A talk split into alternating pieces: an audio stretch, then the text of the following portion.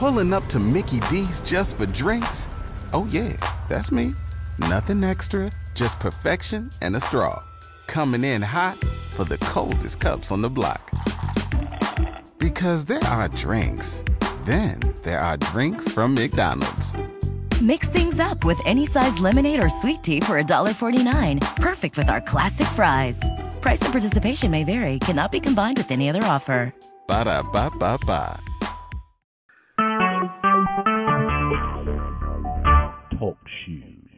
Recorded live.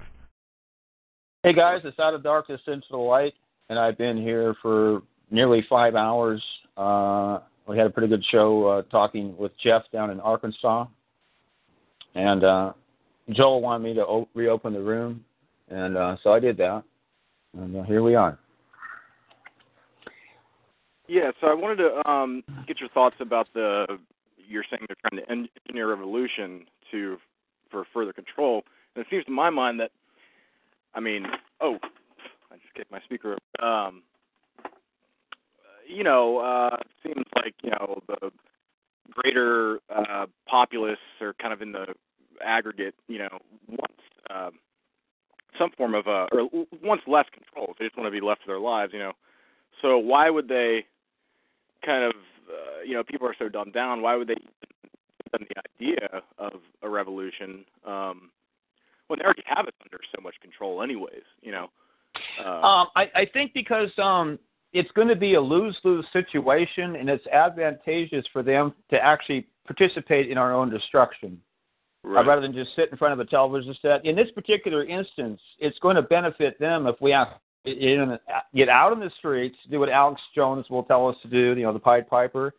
right. It will be uh, to their advantage if we actually get out there and try to do something about it. We'll fall right into their hands. That's that's that's why. Okay. Problem, reaction, solution. The people right now are crying out.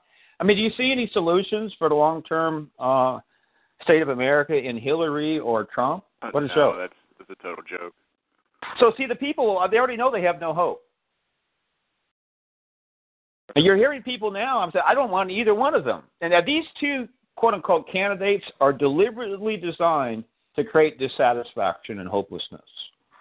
No, yeah, I think it's definitely engineered like race. You see, bef- the before, side. they they wanted us to put these our hope in the candidates. I actually think it's gotten to the level right now they don't even care anymore. They're telling you there is no hope in politics.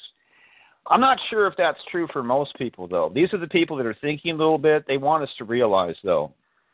Okay, and you said that's what I I just I forgot my other question. Uh, you brought up the flat Earth psyop. So you're saying you're you're of the mind that it was um, this is all brought out maybe to get ahead of it or to control the opposition, as it were.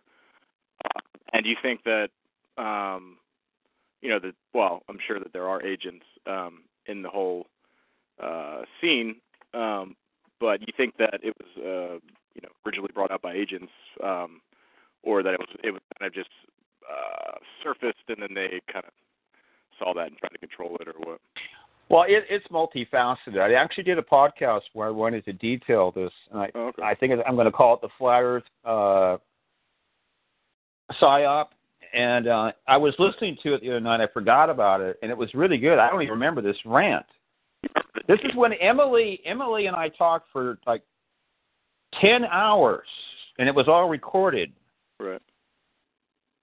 And um, I don't even remember that. I don't even remember it. I went on this really good rant. I was going to call it uh, Out of the Dark um, Mar- Talkathon, you know, because it was kind of cool. We went for 10 hours. Uh, but I don't think I want to call the first part that because it was really good. But it's multifaceted. Um, I've said before, you know, what they're doing. They they they have a biblical view. They know there's going to be a huge influx of truth, and they can either sit in their hands and do nothing, or they can prep people to reject it uh, and steer them the wrong way and, and delay their awakening Right. So when this influx of truth comes. Yeah. But the Mandela effect, you can do a lot of things for that. It's telling us that we're on the verge of something. If our reality is being altered, you know, physical structures like buildings, people are starting to notice this. Um, I don't think this could go on much longer.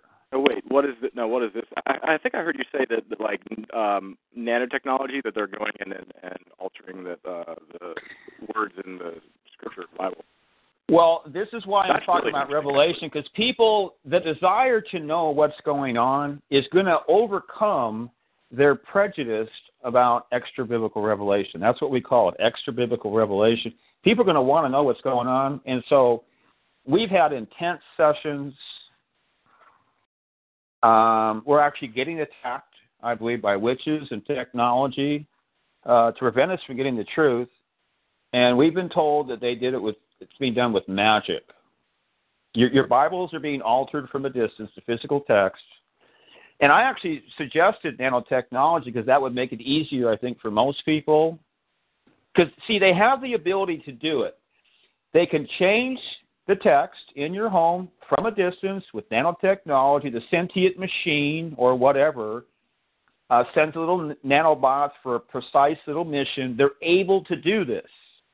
Yeah, sure So deal with it. Deal with it. So it really comes down to one thing: would God ever allow such a thing? Now, see, another uh, benefit of the Mandela effect: if we can realize that God is no longer protecting your Bible, then we need to rethink everything. And this proves that we're in this period of judgment, where God is allowing us to be harassed, just like the, people when they were in Egypt. And I'm saying there's going to be an exodus that's a greater event than that exodus and the people were oppressed. And if you actually see this exodus in Ezekiel 34, and it says the people are in captivity. We're in captivity right now. It's a different type of ca- captivity. It's it's not see uh, our, in that cap- cap- captivity is primarily their bodies were enslaved, like you know, our concept of a slave, like a chain around the neck.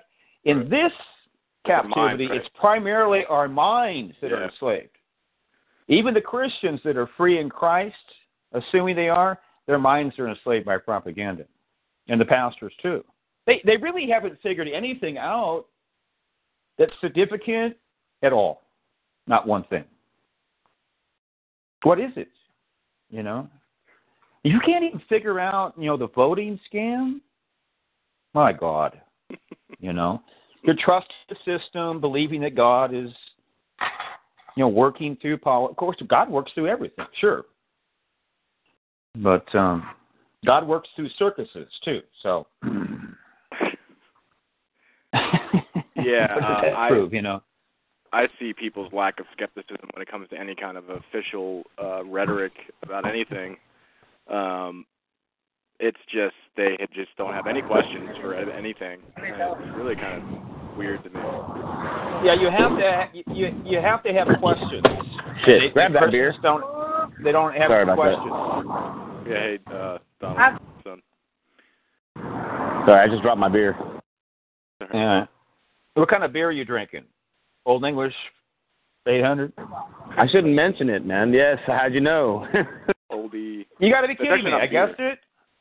I remote viewed your beer, man. Remote viewing is real. hey, it is real. Remote viewing So you-. You're not drinking. You're not. You're not drinking Steel Reserve, huh? Butthead, I do drink Steel Reserve. Let me tell you something. There's something magical in Steel Reserve from the Illuminati uh, to give you that special little ghetto high that no other beer can emulate. It's a special poison. It's a secret. We don't know what it is, but there's something in there. If you drink Steel Reserve, I, I've researched Steel Reserve, and they're putting something. It's a drug or something. It has this unique little euphoria, and people who drink it, they they're aware of that. I noticed it earlier today, actually. It, it, it differs from that of the old E. I actually was just reading about Olde English, and uh, they were saying something really nasty about that. I can't remember what it was. I forgot, but it was really it was really nasty, man. They were talking about the the ten worst get, ghetto beers. Yeah, Dave was Get off. ghetto beer. See, I, I believe that the Illuminati creates ghetto built beer. I've been talking too long. Beer to uh, kill people, to ex- accelerate slow kill. It's for the street people. It's for a diabolical purpose. It gives you the high, but what else is going on inside your body? You don't know. Things So are what do you recommend. I should switch to if I want to keep drinking? I recommend that you uh, buy some cheap rot gut, three percent hydrogen peroxide, which is really cheap. Pour some of that in there, and then uh, either sh- it's hard to shake beer, but um, once you, I, I would pour it like in a, uh 32 uh, ounce glass, and then shake it like 33 times. That without making it foam over, it, it brings some uh, etheric life into it. Believe it or not, you don't have to shake it. This is a way to neither stir it uh, nor shake it, but change the energetic structure. And if you if you put even cheap hydrogen peroxide in there, it reduces the toxicity to some degree. But you're going to have to pour a significant amount of it in there, not too much. Dude, I will never Not enough- drink hydrogen peroxide ever in my life. Well, actually, if you if you do that, it, it detoxifies things. Believe it or not.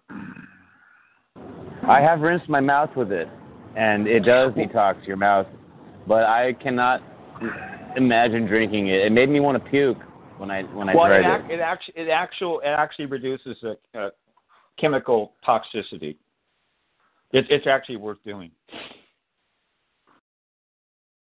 Excellent. Can we talk about Brexit? Did we did I miss you guys finishing up that that conversation of how how the the you know there's a civil war brewing, and and I really feel like there is an agenda to to cause a civil war in this country, you know, uh, judging from all of the uh, propaganda, and also just just you can just see you know. Yeah, there's going to be there's there's going to be a war that's a compendium of a number of wars. We can see that there's going to be a race war. There's going to be a war between Christians and the homosexual movement. We're seeing this right now. Most people not picking up on that because they don't know what the war is about. It's actually about Christianity.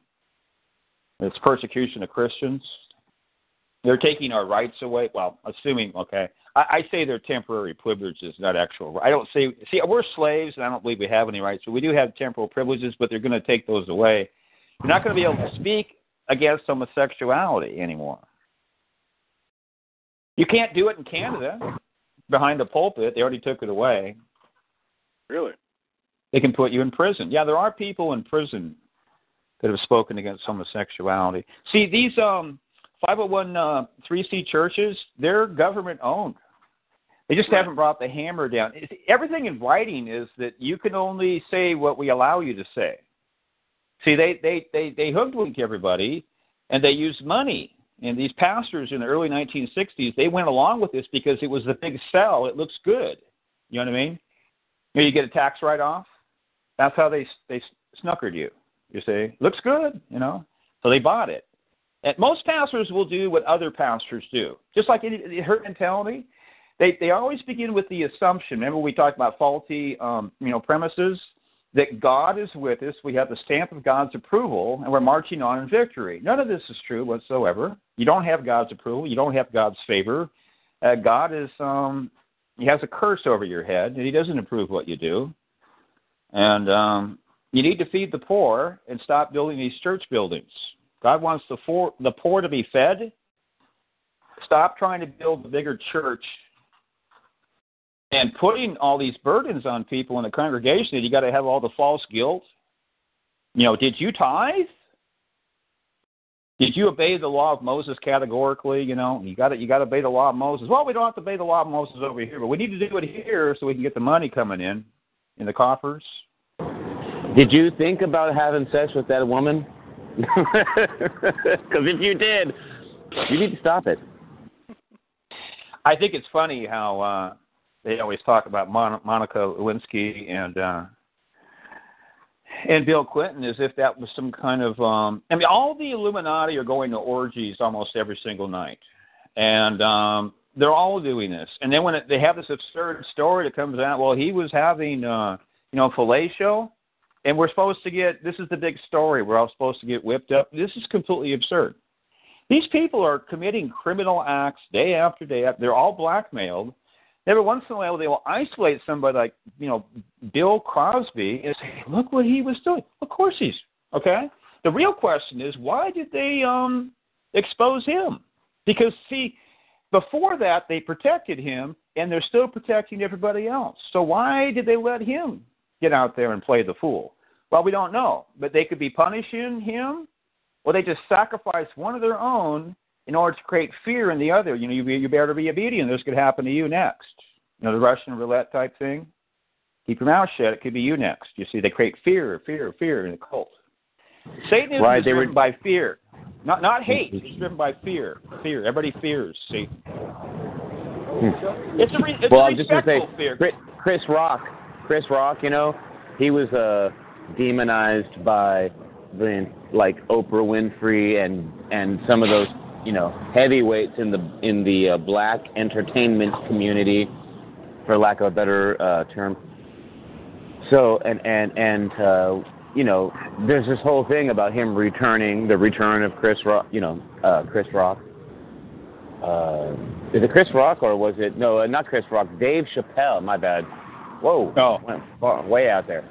But yeah, it was uh, Dave Chappelle, and because he was starting to, t- you know, he was doing all kinds of racist jokes, you know, and uh, he was putting black people, you, you know, he was joking about about absurdities and black jokes and stuff. He was really putting his own race down.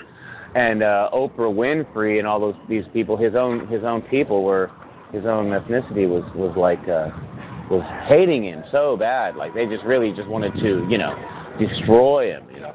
And so I believe that that was he was he was doing something that was taboo. You know, it's not for him to destroy. Uh, that's that's Satan's job you know uh and and and certainly he he may maybe he didn't uh, meet the uh the standard you know that that they had for for for you know worshiping the devil in in any way shape or form and so therefore he he's restricted from from being so free you know as as other people like you know might might get away with it for a while you know or maybe chris uh maybe the guy uh, not chris but uh Dave, uh, you know, was it, uh, in, involved in something that uh, that we all don't know about, and uh, and just, you know, he did get blackballed from the industry for quite a while. I believe he still is. Hmm.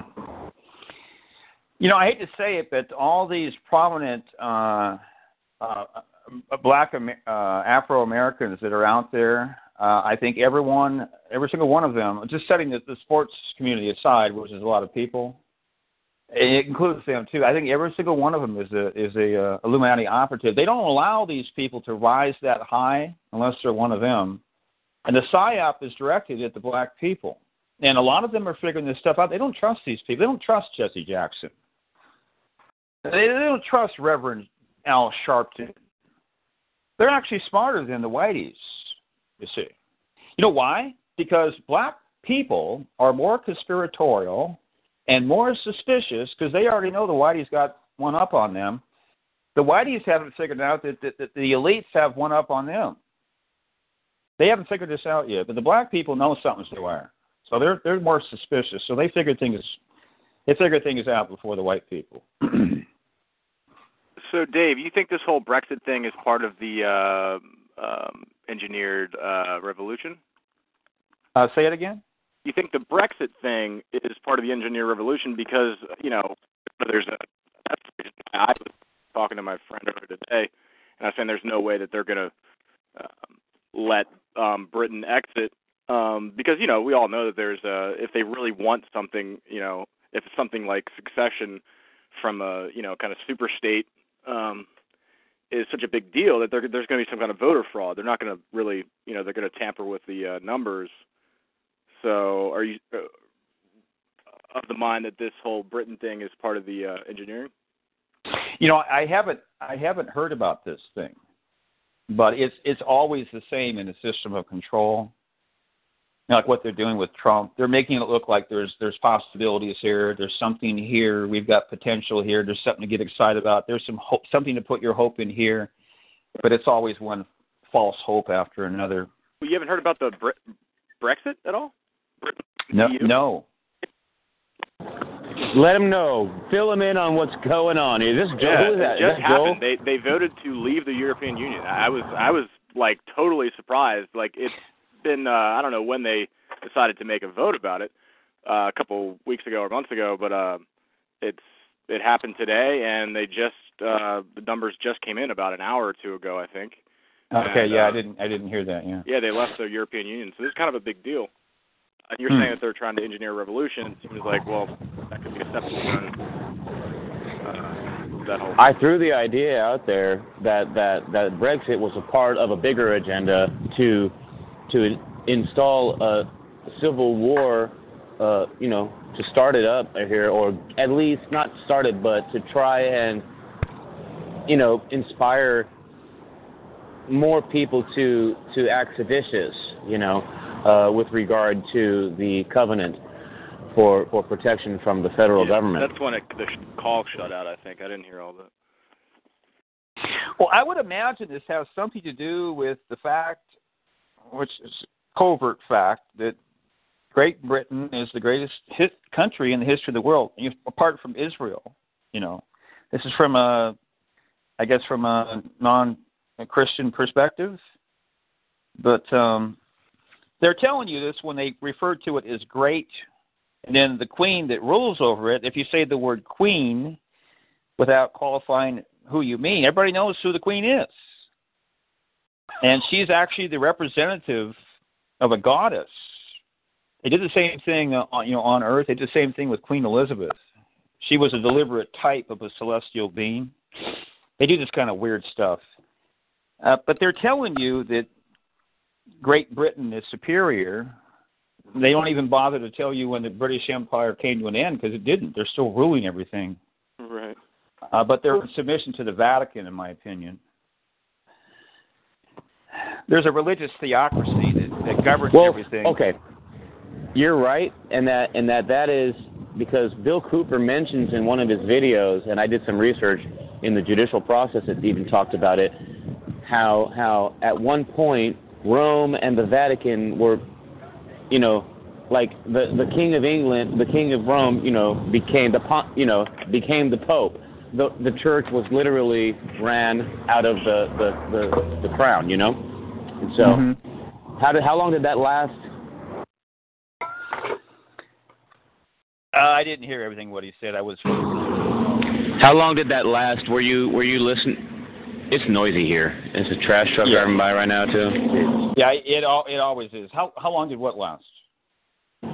Well, how long did the relationship with the church and and Rome, not just the relationship, but the actual like embodiment of of the church into the into the crown. Like there was like the time at some point there was there was a time when there was a merging right with the crown and the Vatican where Catholic Church and Rome were merged through their the king right. He became the pope. The king of of Yeah. Eng- uh, of Rome was the pope. I, I don't I don't think we can know because um, I, I think I think you're talking about the Holy Roman Empire and just like the Byzantine Empire, there's so much uh, unreliable information about that that I don't think we can know. Well, they teach in in in uh, the judicial process that that you know um, Henry the you know the, what was it the Norman invasion right in 1066 blah blah blah Now, the right there, whole you can tell that. Right there, you can tell that's a false date. They said they said the Romans invaded invaded uh, Judah in 66 A.D. They're lying to you, and the reason we know that is because they have what's called the Second Jewish Revolt in 132 A.D. This is when the um, the Jews were expelled from their homeland. Well, add 66 to 66, and what do you have? 132 AD. And of course, those are multiples of 33. They tell us that Jerusalem is on the 33rd degree parallel. They lie to you about that, but they're trying to, they have a killing of the king ritual. They're trying to say that Jesus was crucified on the 33rd degree parallel. And they also try to tell you that Jerusalem was on the 33rd degree parallel. That, that's false too, because it was farther north. But uh, all this stuff is based on um, a heliocentric, excuse me, a spherical Earth. You know the latitudes. So it's pretty weird what they do with all that stuff. They they do all these rituals based on a false 33rd degree parallel.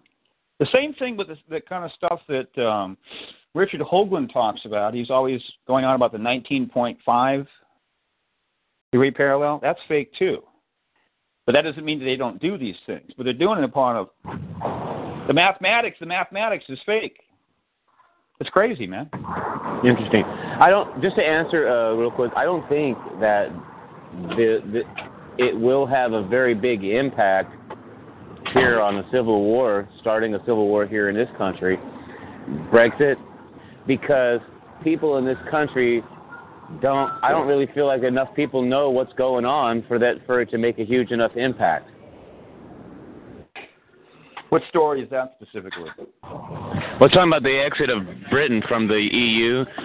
Oh, okay. And and I was saying basically that I don't think that that's going to be enough to incite civil war in this country, or even even secession by any of the states.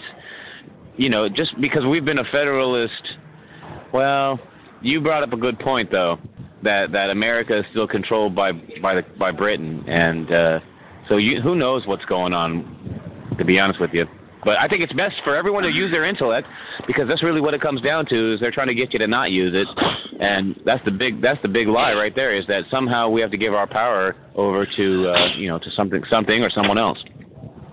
I think the only thing that will make Americans up and take them out of their 24/7 manufactured trance is when they start to shut down their pocketbook. That's when they'll wake up. And they're going to do that. God's going to do it in my opinion. So, and the reason the Mandela effect is important, if you can get to the point where you believe that God is doing this instead of just the Illuminati, He's doing it through the Illuminati, then this is important because this is the first real evidence we have that God is trying to wake His own people up.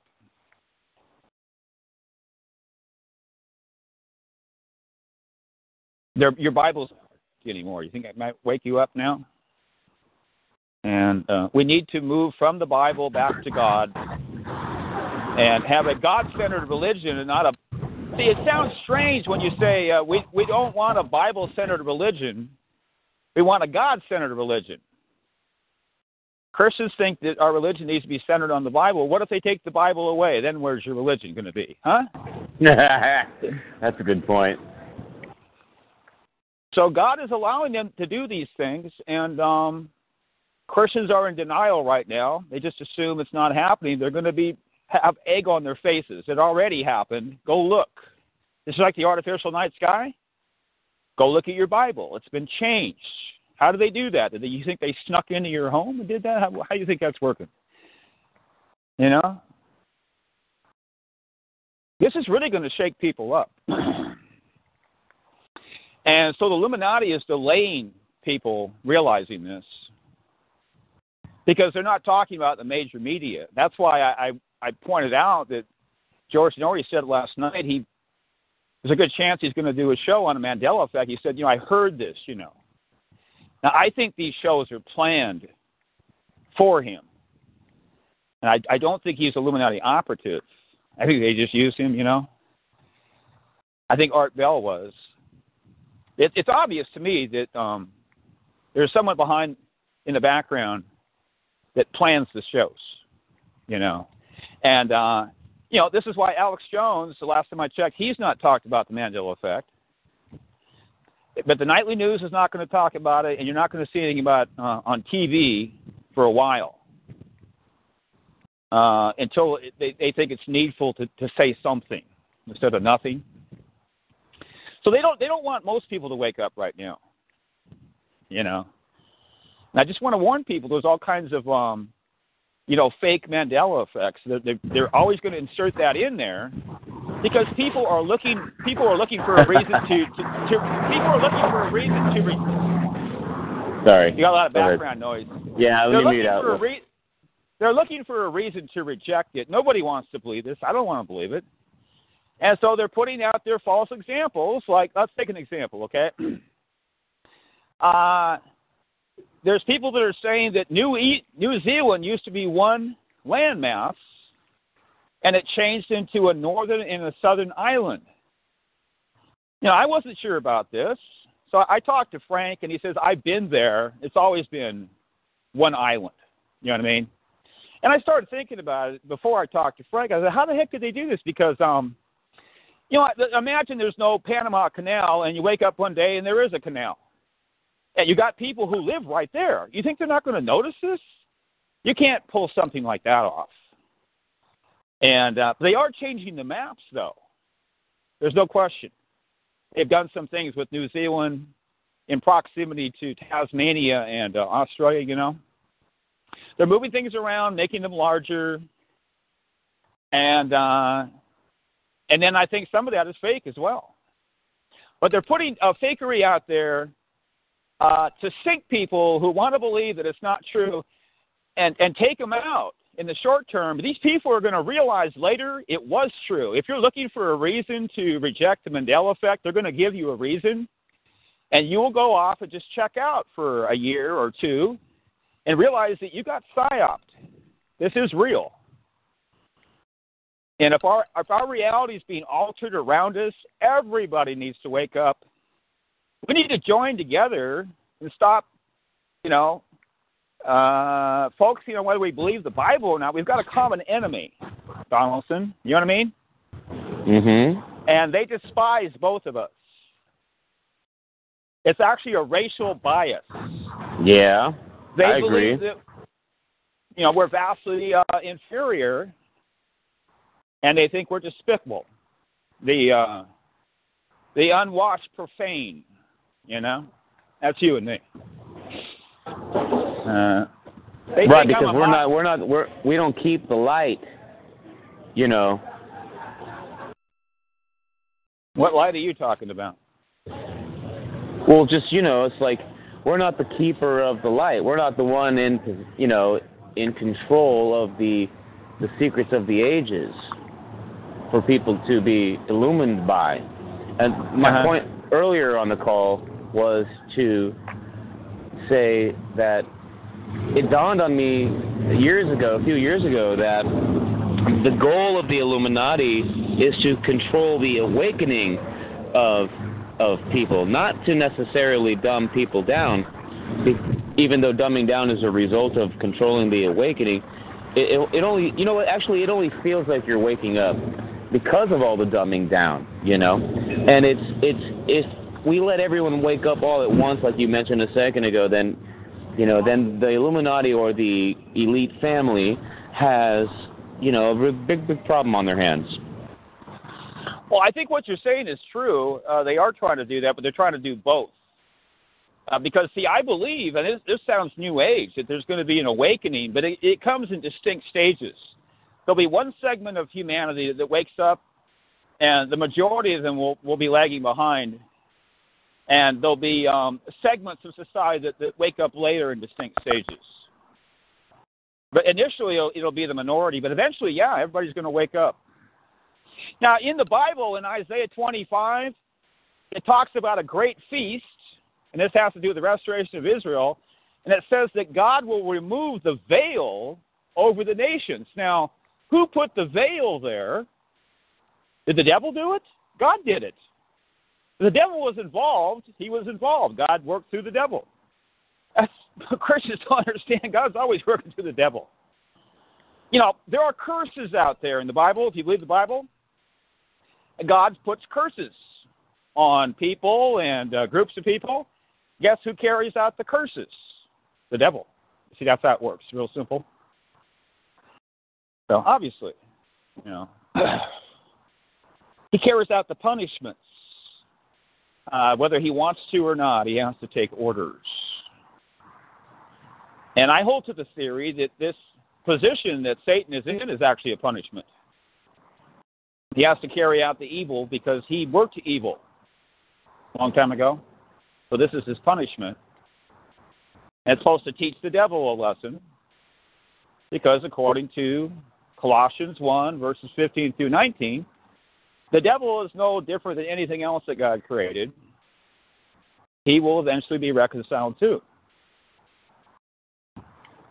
So, I know Christians don't like that, but uh, they want to talk, start talking about Joseph Smith and babbling about things.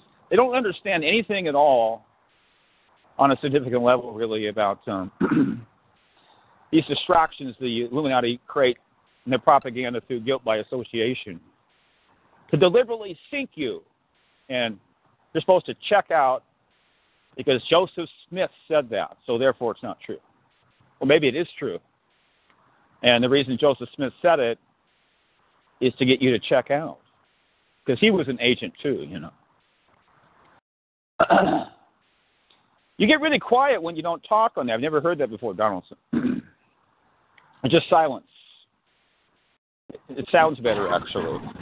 Well, I'm actually watching somebody who is uh, was being a fucking asshole to me yesterday. Okay. And uh, I was just drinking my beer, so I was thinking about confronting them. And I'm right now I'm into the call, and I want to smoke a bowl, so I'm not really going to bother with that. Are you uh, smoking sativa or indica? Do you know, or you don't know? Just straight, straight Uh, smoke. I believe it's it's uh, sativa. Okay. I, I, yeah. Well, it, it's typically a strain. You know, if if you go to uh, like I, I'm up here in Washington where it's legal now, but uh, it's typically a 70-30 strain of both. You know, they're trying to balance out the other. Um, anyway, I mean, smoking indica is supposed to give you it's supposed to give you couch couch lock. You know what I mean? You can't get up from the couch. That's right. So the idea a- is you're you're you're supposed to smoke that at, at night. you want to go to bed. Yep. Yeah, sativa's more for thinking, and uh, I, I mean, you know, Bob Marley used to use uh, what was it, uh, lamb's bread, something called lamb's bread, which was a sativa, and uh, so yeah, you know, there you have that. He's Yeah. a good lyricist, right? I, you know, yeah. I think. But uh, do, uh, do you, let me ask you a question. Do you do you smoke at all? Do you smoke cigarettes or weed or any of that? I mean, I'm not. Uh, I'm not. I- Listen, I've said first of all, let me. No, no, no, I don't. I've said on the show. Okay. I, I, I, uh, I, I, I officially said I haven't smoked marijuana since 1986. So. Okay. Well, let me ask you a question because I know you in the beginning of the call you had you had mentioned a couple things that that that brought my eyebrows up, which were one of them was that you thought that I might be some sort of some sort of agent. And, no, no, no, and I, no, I, no. Well, No, we least, have we no. I, I we have discussions about most people. If they if we get any suspicions, we have discussions, and we had a discussion about you, and uh, uh, nobody thought you were an agent. Uh, we concluded that you weren't. That's excellent because it's the truth. I'm I'm definitely not an Yeah. agent, but I mean, if you depending on your definition of agent, you know, because I mean, I am a pure life. Here I am, you know, so I'm an agent for God. I'm an agent of God. If you think about that, like we all are, you know, and we forget that. Uh, but but there's a really there's really there's a real like wholesome way of viewing a relationship with quote unquote God if people will just allow it to happen. And a lot of times it's the it's our own confines ego comes into play because of like I said before the limited sense of self. You know, instead of limiting the ideas about ourselves when we become more expanded with our ability, I think that's going to be the key. That when people start to realize that they can they don't have to create um, gaps in their sense of their identity, but they can instead of creating gaps and then like filling in those gaps with ideas, instead of doing that, they can expand the sense of self to include everything. You know what I mean? You know what I mean? Because like a lot of times we we we we I spe- especially just like have in the past used to you know in, include things into my sense of who I was, and that made me who I was. You know, like anger or, um, you know, you know, any music. I'm a, I'm supposed to be a famous, you know, singer. Ever since I was a kid, I could sing, and everyone always said I'm supposed to be great, so therefore I'm supposed to be great, a great singer. And people get they just they cling to these ideas of limitation. You know, and even if they are great ideas, you know, um, Uh-huh. but eventually, you know, people will people will I think catch on, you know, and see that wait, I don't have to choose that. I can choose this over here. I, I actually am free. There really is freedom, and it comes with my ability to choose something. You know, and, and that's going to be the crucial. That's the turn point. I, I agree with you. We do have the power to choose uh, at, at some level. I, I said earlier uh, in the previous po- podcast that uh, did the one right before this, but um, um, it's primarily true that we that we we don't have the ability to choose. We do have freedom, but I don't think it's that significant. There are cosmic forces acting upon our will that uh, are prevenient causes that in, have a large influence on our choices. And we can't do anything about it because we can't even identify these causes, you know, acting upon us. For instance, let's take an example. We were talking about that. I was Mhm. saying that there's this, there's this cosmic energy that is streaming down from all the celestial objects. That's going to affect you no matter what. There's not much you can do about it. You know what I mean? I hear you. It's going to impact you. So And so, do uh, is is there an increase in these cosmic rays that have been hap- I mean, you know, with the, the computer, it's amazing because there's all this stuff that comes out. You know, you hear about uh, Pleiadians and all these different types of alien beings that want to help America. But let me ask you this: Does does do we get to uh, do we get to have like special light rays also? You know. Yeah. Yeah, they fluctuate. And there's also dark energy, uh, negative energy, that's streaming down as well from dark celestial objects. These are objects that emit a murky light, and they're identified with dark celestial beings. And there's negativity across the board in creation, know, all conceivable categories. So it'd be consistent. That you have celestial objects that are emitting negativity as well. the primary one would be this esoteric sun, this dark sun, which I believe that you can see occasionally, the naked eye. It's uh, it's uh, reddish brown. if you're sensitive, you can feel the negativity. Same with the dark moon. So that's the best example of that. Another example would be like wormwood in Revelation chapter 9, whatever wormwood is. You know, it's negative. There's nothing positive about it. So, are you still there, Jeff?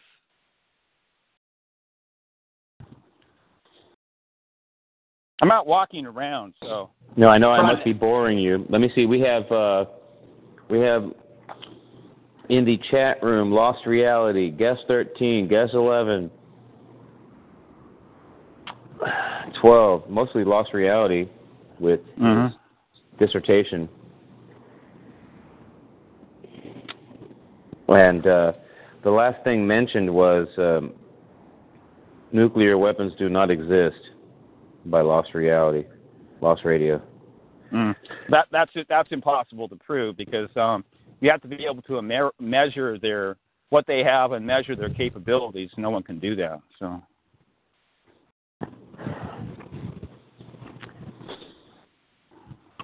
Sounds like a yeah, it's a pretty broad statement.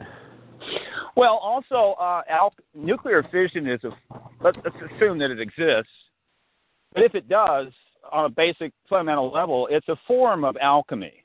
It has to do with transformation, transmutation. So the the secrets of alchemy have been hoarded away. They're not given to us. So you're not even qualified to make an assessment because you don't know enough about alchemy. Uh, nanotechnology is a form of alchemy. It's artificial, but you're taking the, the molecular structure and refabricating it into anything that you want. There's no limitations whatsoever. It's what this is, folks. It's magic. Right. This is what's happening to your Bibles. But I'm saying it's not technology. But um, if it freaks people out that there's celestial beings doing it, then just believe it's nanotechnology. Whatever is easier, you know, for you to just just get, get still going somewhere. See, I think your general lost, direction. lo- lost rea- Sorry about that, man. Lost reality. I, I think he has a lot of, of good. You know, he's with you on what you are um, generally on about. Uh, and right now, I, I misquoted him. I believe that his, his intent with his statements were to um, support um, the the idea of sorry about this guys i'm just getting back into the chat room. That he was basically supporting the idea that they don't exist in the sense that everything has nuclear you know a nucleus. So therefore you know talking about i guess talking about nuclear weapons i mean everything has a nucleus right? So when you talk about nuclear weapons i mean provably I, I, is that even a word? I mean, provably, this guy is saying that nuclear weapons don't exist. To me, that I don't know how to misunderstand that. you know, it's like you can't really misunderstand that. He said nuclear weapons don't exist, but they clearly do. Well, the hoaxbusters and fakeologists, that's the opinion that they hold to. So he's that's Johnny in there. He's he's one of the my cult followers. So uh, he's largely incapable of, of critical thinking. I think he may have misquoted Dave. Johnny, did you misquote me? You're supposed to follow the cult. No independent thinking. I can quote that from a Jehovah's Witness Watchtower magazine. You can look that quote up. No independent thinking. That's my policy too.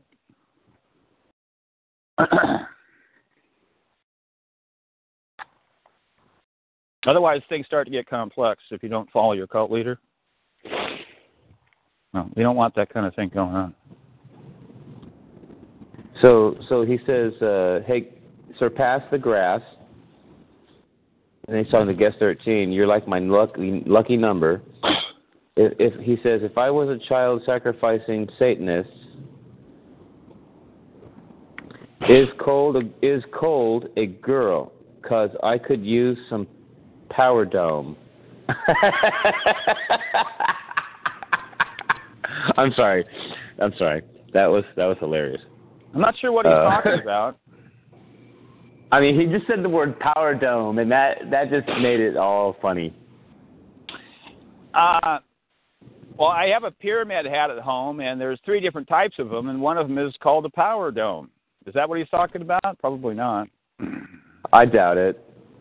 But he said to read his text, so I'm reading a few of them, and I'm just it's mostly it's mostly just gibberish, you know. Uh, but it's cool. It's cool. He said you you you said he was one of your followers. Yeah. I'm I'm just being funny here, you know.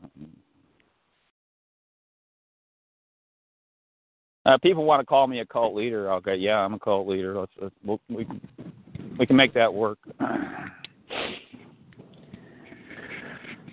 Who calls you that though? Because I don't. I, is it in the chat room or is it? Do you get Uh, emails? Do you get phone calls or what? Uh, I first got called a cult leader back in early 1990s, and uh, I saw this trend emerging, and I eventually concluded it was demonic, and this is what the demons were going to do in the long term. So then I developed a a persona called Evil Dave, and um, you know we joke about Evil Dave from time to time. That would be me. Evil Dave, like ugly, really- my friend I- Ugly Bill. I got a friend named Ugly Bill. He's not I really- ugly. He's a cool dude. He's got tattoos, lots Mhm. of ladies. So I'm sure you're not uh, your your name, right? You're not your name. Yeah, it's not my name. Okay. So But you're not someone- your name either. So. if somebody wants to call me, you know, the evil cult leader, I just play along with it. We're gonna now we're gonna do conspiracy humor. See, that's why when people throw insults at me, when people throw insults at me, I, I I reply with a psychological operation. It's called humor.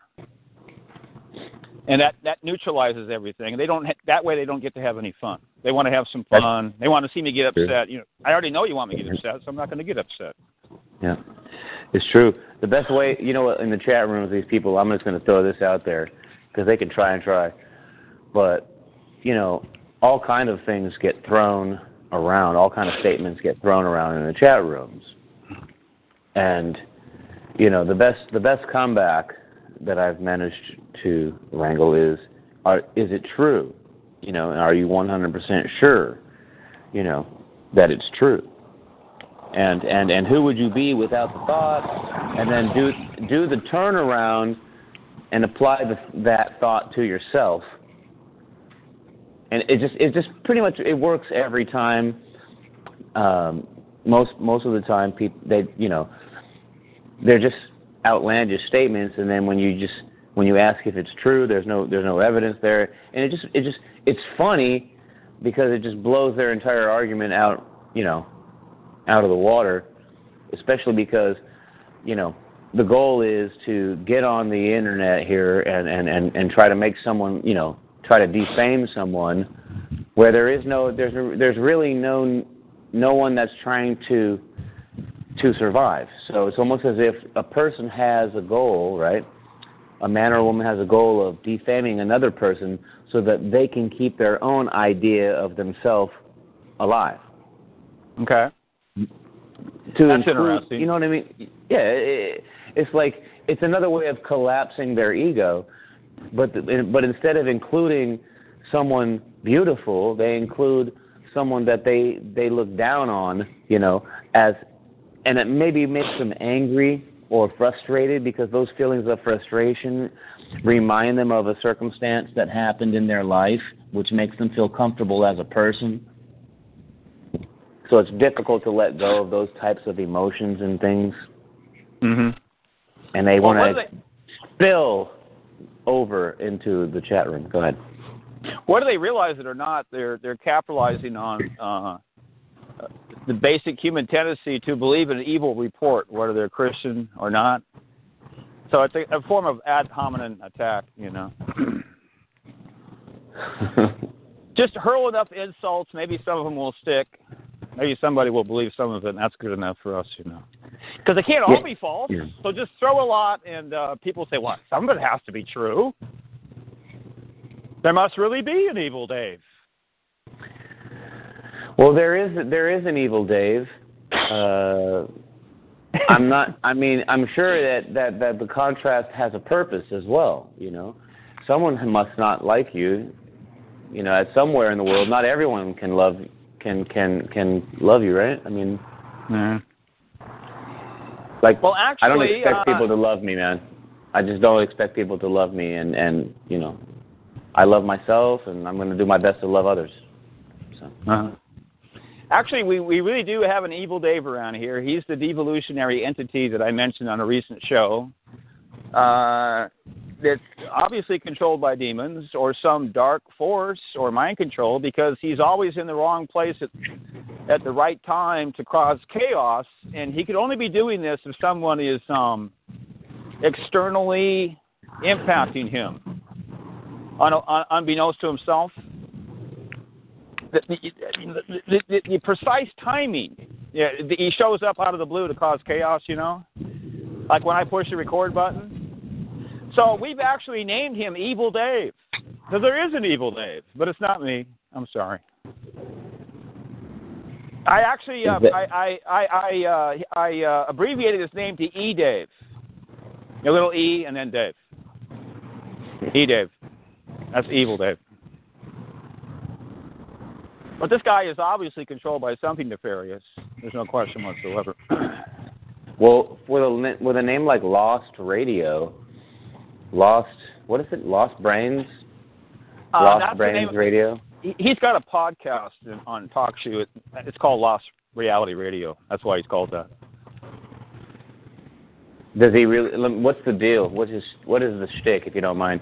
Is it is it that he thinks that people have lost touch with reality? I I, I asked him uh, on a show one time. Um, why he chose that. He went into some detail. I can't I can't remember what he said though.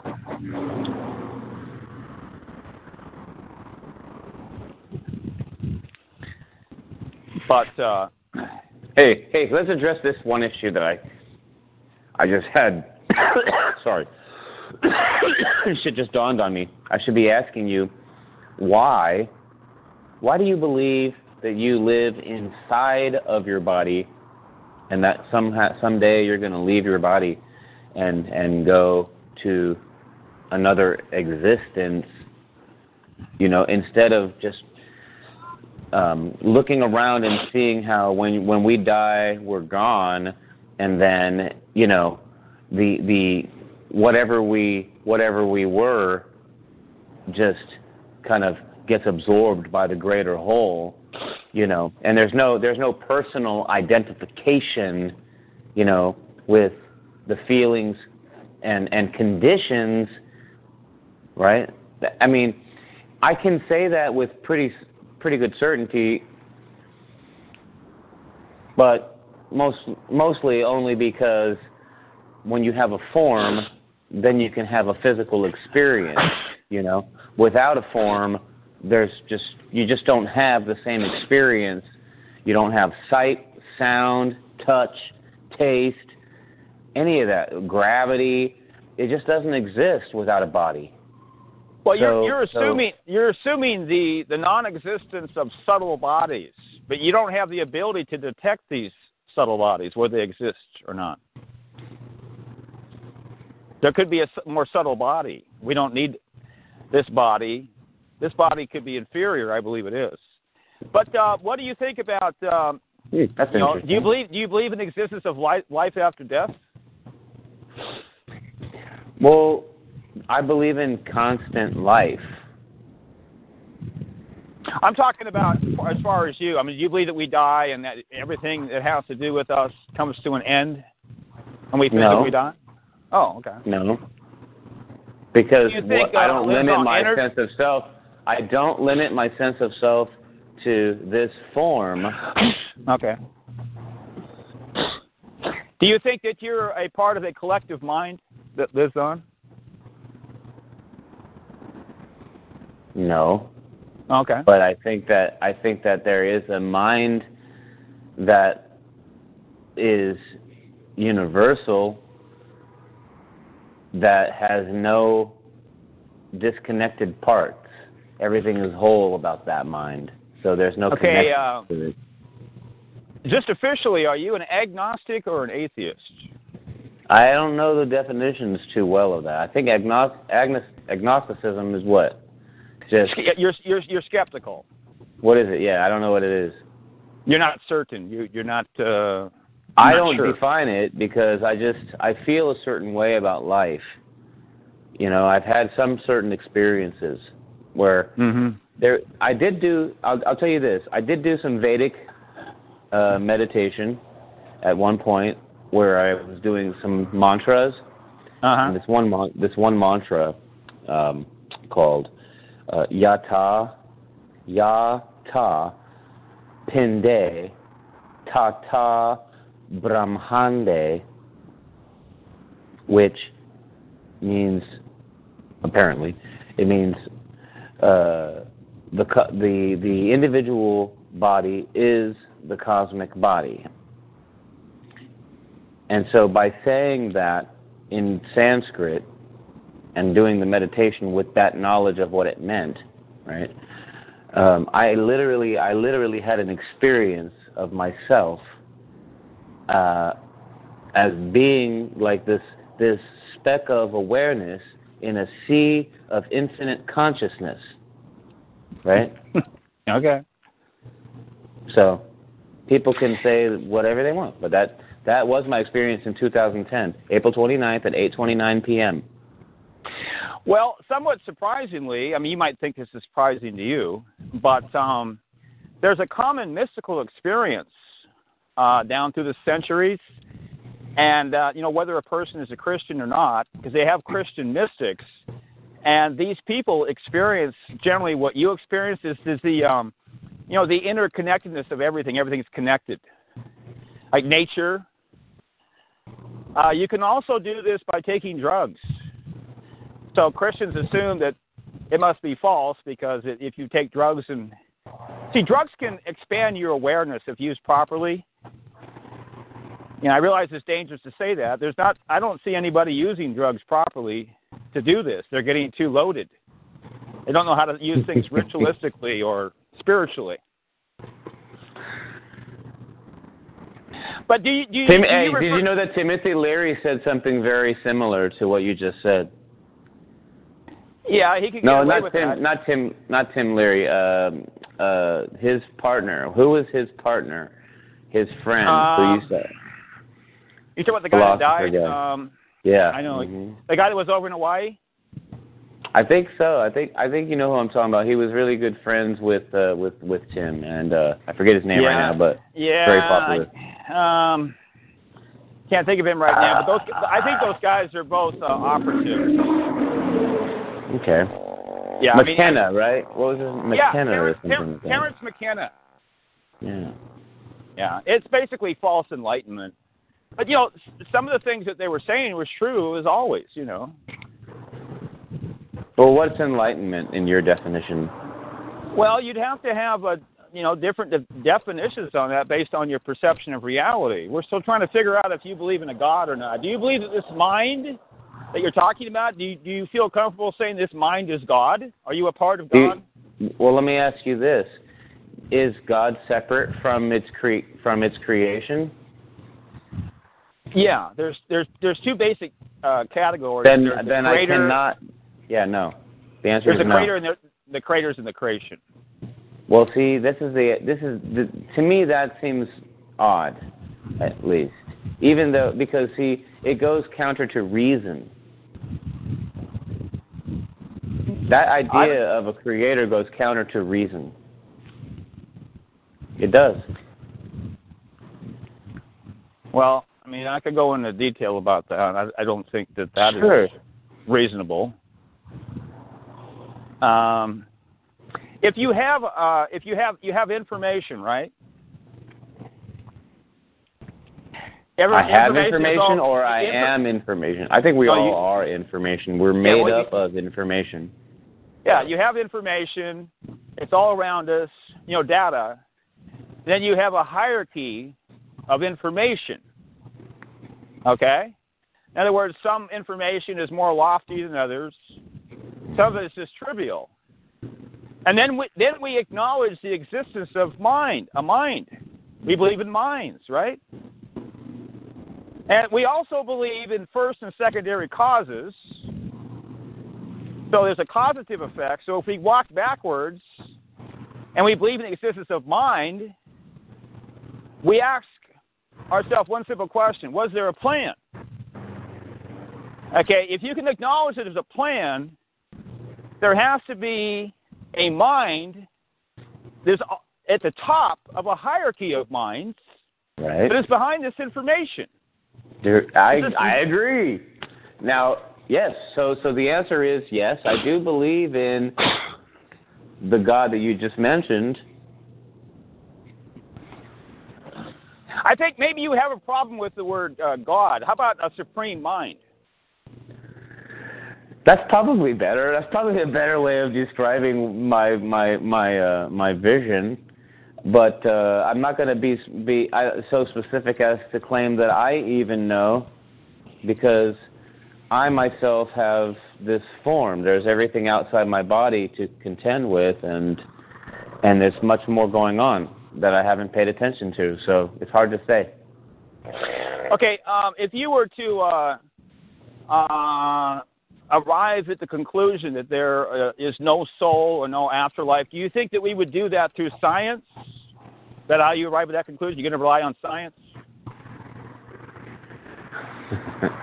I don't think that uh, science will ever. Uh, I appreciate the question, but uh, no, science is Okay. not going to be able to to discover whether there will be an afterlife That's because there's already evidence of afterlife.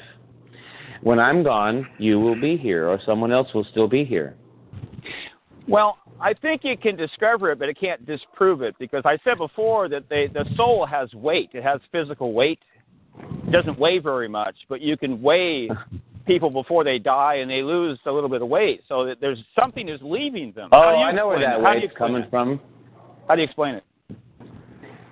Um, I heard that when when you die, right, you- all of your all the muscles in your body relax. Okay, luminous one, Uh-huh. luminous arcana. They they relax and and you take a dump, and and you lose like whatever like what is it, a pound and a half or a, a half a pound or something I don't know. You know, you lose a little weight there. of moisture? Moisture and feast, yeah, like body body Yeah, but I'm not. I'm not. ta- I'm, I'm talking about instantaneous. I'm not talking about gradually. Well, I, no, I thought that was actually supposed to be a pretty instant thing when the body just releases whatever you're holding in your, you know, uh, in your uh, in your rectum, I guess. no, no, I'm not of, like, talking about that. Come no, out. Before, you're no, just this- gonna take no, a shit, man. You know. No, this is before. no, this is before that happens. This is this is before. This is immediately after the person dies, but before they Okay. um they defecate. Okay, thank you. Um, hmm. I have not. So you're saying science has measured this? Because that well, would I, be interesting. That, that, that's science. So I mean, science can detect that, but um, the problem is, is that the um, the tools of science cannot contact the spiritual realm. That's that's my belief. Okay, now I beg to differ because the human beings are, and all of life in general is intrinsically connected. All physical matter is connected to to spirit. You, it's like it's like a mirror, you know, you know, like a checkerboard, you know, black and white, real, real back quick, to back. Donaldson, I believe that's true in a qualified sense, but the problem is there's a firewall there, and information, as a general rule, only travels in one uh, direction. That, that's the problem. There's a firewall. So there is a connection. That doesn't, mean that, that doesn't mean that science is able to uh, to access it. I'm talking about the, the, the, the technology that we have. I don't know what the Illuminati has, so maybe they have something that can detect the spiritual realm. There's a good chance they probably do. But I'm not talking about electromagnetism. I'm actually talking about spirit. See, spirit is not created. You know what I mean? Well, Now, I kind of- actually, well, hold on now, hold on now. Spirit, right? Uh-huh. sometimes you're sometimes you're glum, right? And sometimes you're cheery. What makes you cheery and what makes you glum? Is it is it is it good news or bad news? You see the difference between changing you're changing the direction, right? You know, you're like something something you, do you, I don't know if you can see uh, point. Uh,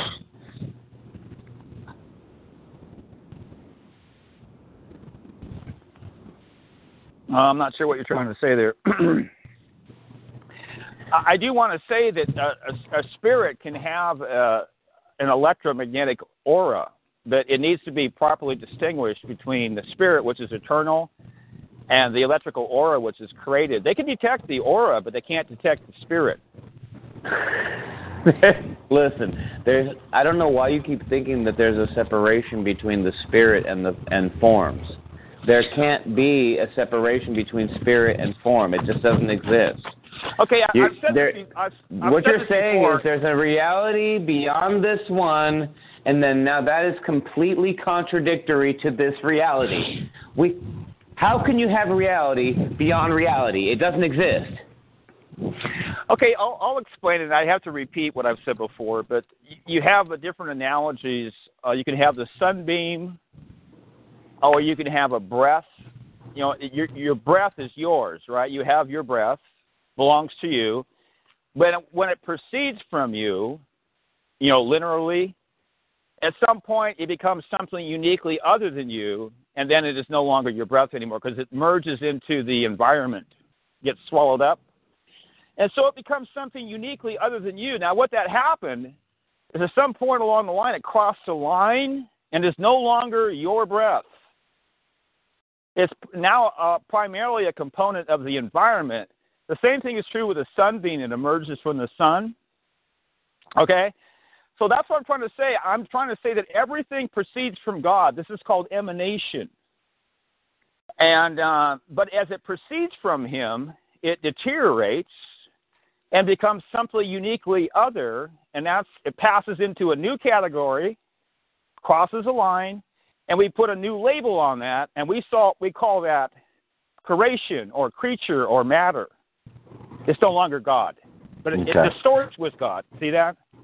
I do, and that's Mhm. beautiful. And and you know, I I used to do this uh, this mantra that said, "I am the radiance of God." And and and that's a beautiful mantra, and it it just perfect. You just described basically the way that makes me feel when I say that mantra. I feel that that radiance, you know.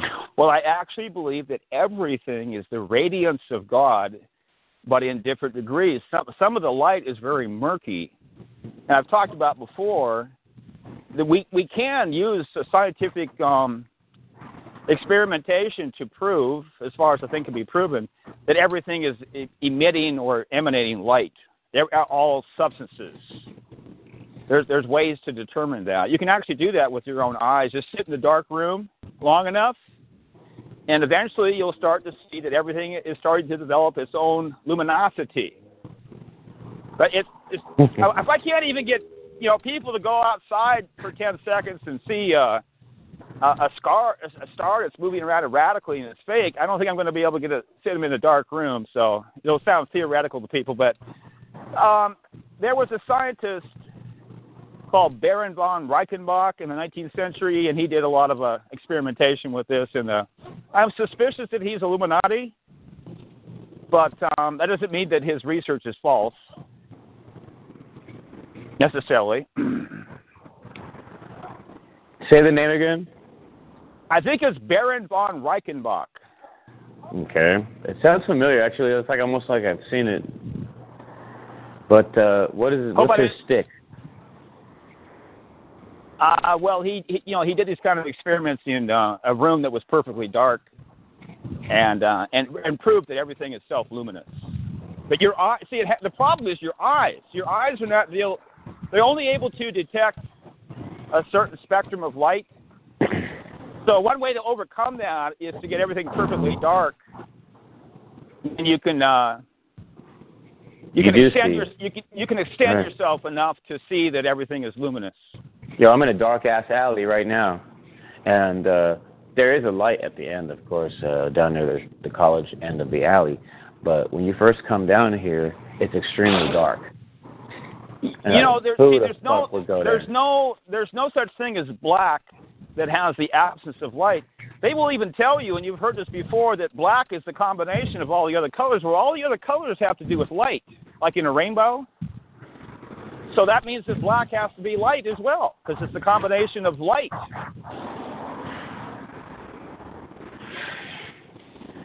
Uh, Dr. Pillai, actually from India, he came to America and was broadcasting his particle mind um, I, practices in which you uh, incarnate, you know, the, the, the, the quantum thinking. You know, he he he he had the same idea you you had just mentioned. Uh, And what is that? Well, I mean, see that that we're light bodies really. Oh, yeah. Uh, yeah, and and that and that you know, it's not necessarily that we are, you know, the physical form, or but that things are actually changing into a more luminescent uh, thing. Like eventually, things will begin to glow. You know, and I was thinking that would be because of Fukushima, but uh, you you seem to have, I mean, lumin- luminous. You know. I I just want to say, uh, uh, reiterate there, clarify that I, I believe that we could use science to detect the existence of the soul, but not the spirit. So the soul is something that's created. It has a certain amount of density to it, even though it's invisible. And uh, but I don't think we can detect spirit with the Oh, technology man. that we have. Yeah. I'm just I'm laughing because it's okay. So now you're saying there is this separate soul, right? Okay, just a, just a second. Let's put this in perspective. Um,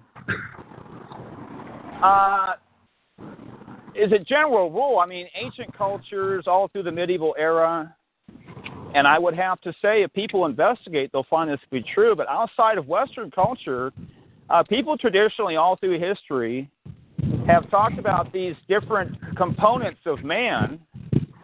Uh, there's at least two of them that don't have to do with physicality, and they have a different qualitative nature. So, I mean, historically, see, you're looking at well, you realize this more from a skeptical or scientific viewpoint, and the idea that we would have two invisible components seems to be kind of absurd. But that's what people have traditionally believed. Okay. Well, it's impressive that you know this about it because, you know, coming from a completely logical, pers- you know, position, or I'm thinking it's what I'm my position is practical, you know. Um, it's impressive, you know, that that that you that you would be able to to to have that because I think that I'm catching up to where you are, so therefore you must be putting this on, you know what I mean, with for a reason. You know that you, you know what I mean. There's, there's what are you up to? Well, I have a radically different view. I believe that we're all blind men in in a, in a dark room, and God God has to enable all men to see uh, temporarily, or we sit in darkness. Because I believe that all truth comes from God. He gives truth to every man. You don't have to be a Christian. Every good thing comes from God. It's a gift, including uh, sunshine, warmth, a pleasure. Okay. Everything is good. each why heartbeat we- that you each heartbeat that you have, you know, as the atheist sh- sh- uh, shakes his fist at God, God is enabling him to curse him moment by moment. But let me ask you this: Do you think God is not in the atheist cursing, saying, "Uh, "Curse you, God"? Right? But the, but that's God having the experience of cursing Himself. well, that's uh, some interesting uh, couch philosopher pop psychology there. You got to write a book on that. Though. um, We we have enough it's- con- funny. we have enough confused people in this society. They people would probably buy that. But you you can make some money off of that. I think. You got to go for it, Donaldson. Oh, you're funny. No, I mean, but don't you think there is some validity to it? That that that even in our limitations, there's an essence of the Most High, universal Yes, mind. yes, yes, yes, yes, yes. It's been covered up, but you have to Yeah. um, you have to uh, present it properly. It has to be properly categorized, systematized. The information has to be organized. It, it, you've got some logical fallacies in there. Everybody has logical fallacies in their belief system. That you, it takes time to detect them. And then you have to suppress your ego to make the changes because most people hold on to their belief system and defend it, right? Because otherwise they have to admit that they they're wrong. They don't. People don't like to admit they're wrong, right? And the Illuminati know uh-huh. this, and so they capitalize on these people and they give I guess them it depends on who you are. Yeah, it varies from person to person. But I'm just speaking generally. But the Illuminati know this, and they serve up these belief systems, and people choose the belief systems. Just like you're going to a cafeteria, they'll have a little this, a little that. Well, it's all served up by Illuminati, you know. and then they want you to believe it, whatever it is. It all it always has a measure of truth. There's truth in Satanism and every other philosophical belief. So you always have truth and error, you know. Wait, look, look. Yes, it's gotten sophisticated, and yes, the the the strategy for advancing the race is so progressive. It's constantly changing and shifting, and there's always a new agenda, right? But can't we just see it for what it really is right? That we have the same abilities as any Illuminati member, and that it's not it's not just the message of Jesus that I'm talking about, but your ability to actually do the same thing, right?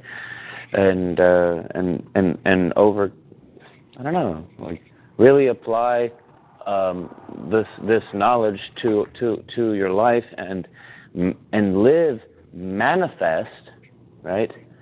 And live happy, you know, because because certainly happiness, right, would produce a different result for you in your in your experiences than than um, being afraid all the time or being worried, you know, and frustrated. Mm-hmm. Well, anyway, I mean, I don't believe that we have the same abilities as them. I think that they're exalted supermen. I, I don't believe they're human anymore. So they're in a different category than we are.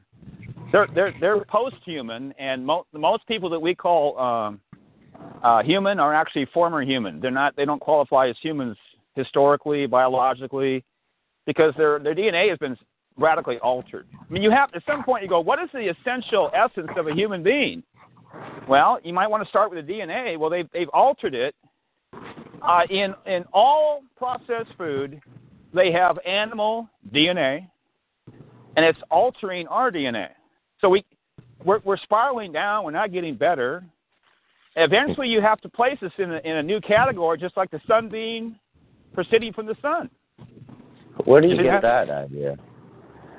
Well, to play devil's advocate, because I, I, I just feel like even though there is all of this conditioning happening, and even if my body deteriorates, that doesn't change the essence. It doesn't change my experience of knowledge of who I am. And, well, what know, do you I'm mean not- by what do you, what do you mean by essence now? well, my, the essence. Who's what's my essence? Well, see, once you realize that your body's deteriorating, you're, it's gonna it's going to influence you to want to believe that there's some kind of subtle essence that is superior, you know, deep within you. Because um, there's not there's no hope in the body. You're you're going to die unless you're some Mhm. kind of a historical anomaly. Uh, you're basically doomed to die, and uh, there's nothing positive Mhm. about that unless you like that kind of thing. Some people want to die, and so I'll never know death. I never will headed- know it. now you're headed in my direction that you want to believe there's a subtle inner spiritual how do you define that um, component of man that's superior to the body and that's the real genuine you isn't that what you believe in some sense Actually, no. What I do believe is that that subtlety is is nothing more than an, an awareness that I never do really know death because death is just endless. It's nothingness. You know. Okay, I'm- so you I'm can't you with can't that. have an yeah you can't have an experience when there's nothing. And so there's it's almost as if this faintness of of of essence of sensation of essence is actually a, a, some remind some cosmic reminder you know that you know we even though we fear this thing we don't really experience it. Okay are you trying to say that it's a it's a uh, a, a substance uh, or excuse me a state of mind rather than a substance? It's a state of mind? What are you talking about? what essence? Uh, you're trying to say it's a state of mind rather than a subtle substance? I believe that yeah, like that essence is is well, I can say that it's a state of mind, I suppose, but but more than anything, yeah, it would be like a like a cosmic memory, okay like a memory so old, you know. Okay, what what happens to the information when you die? What do you think happens to it?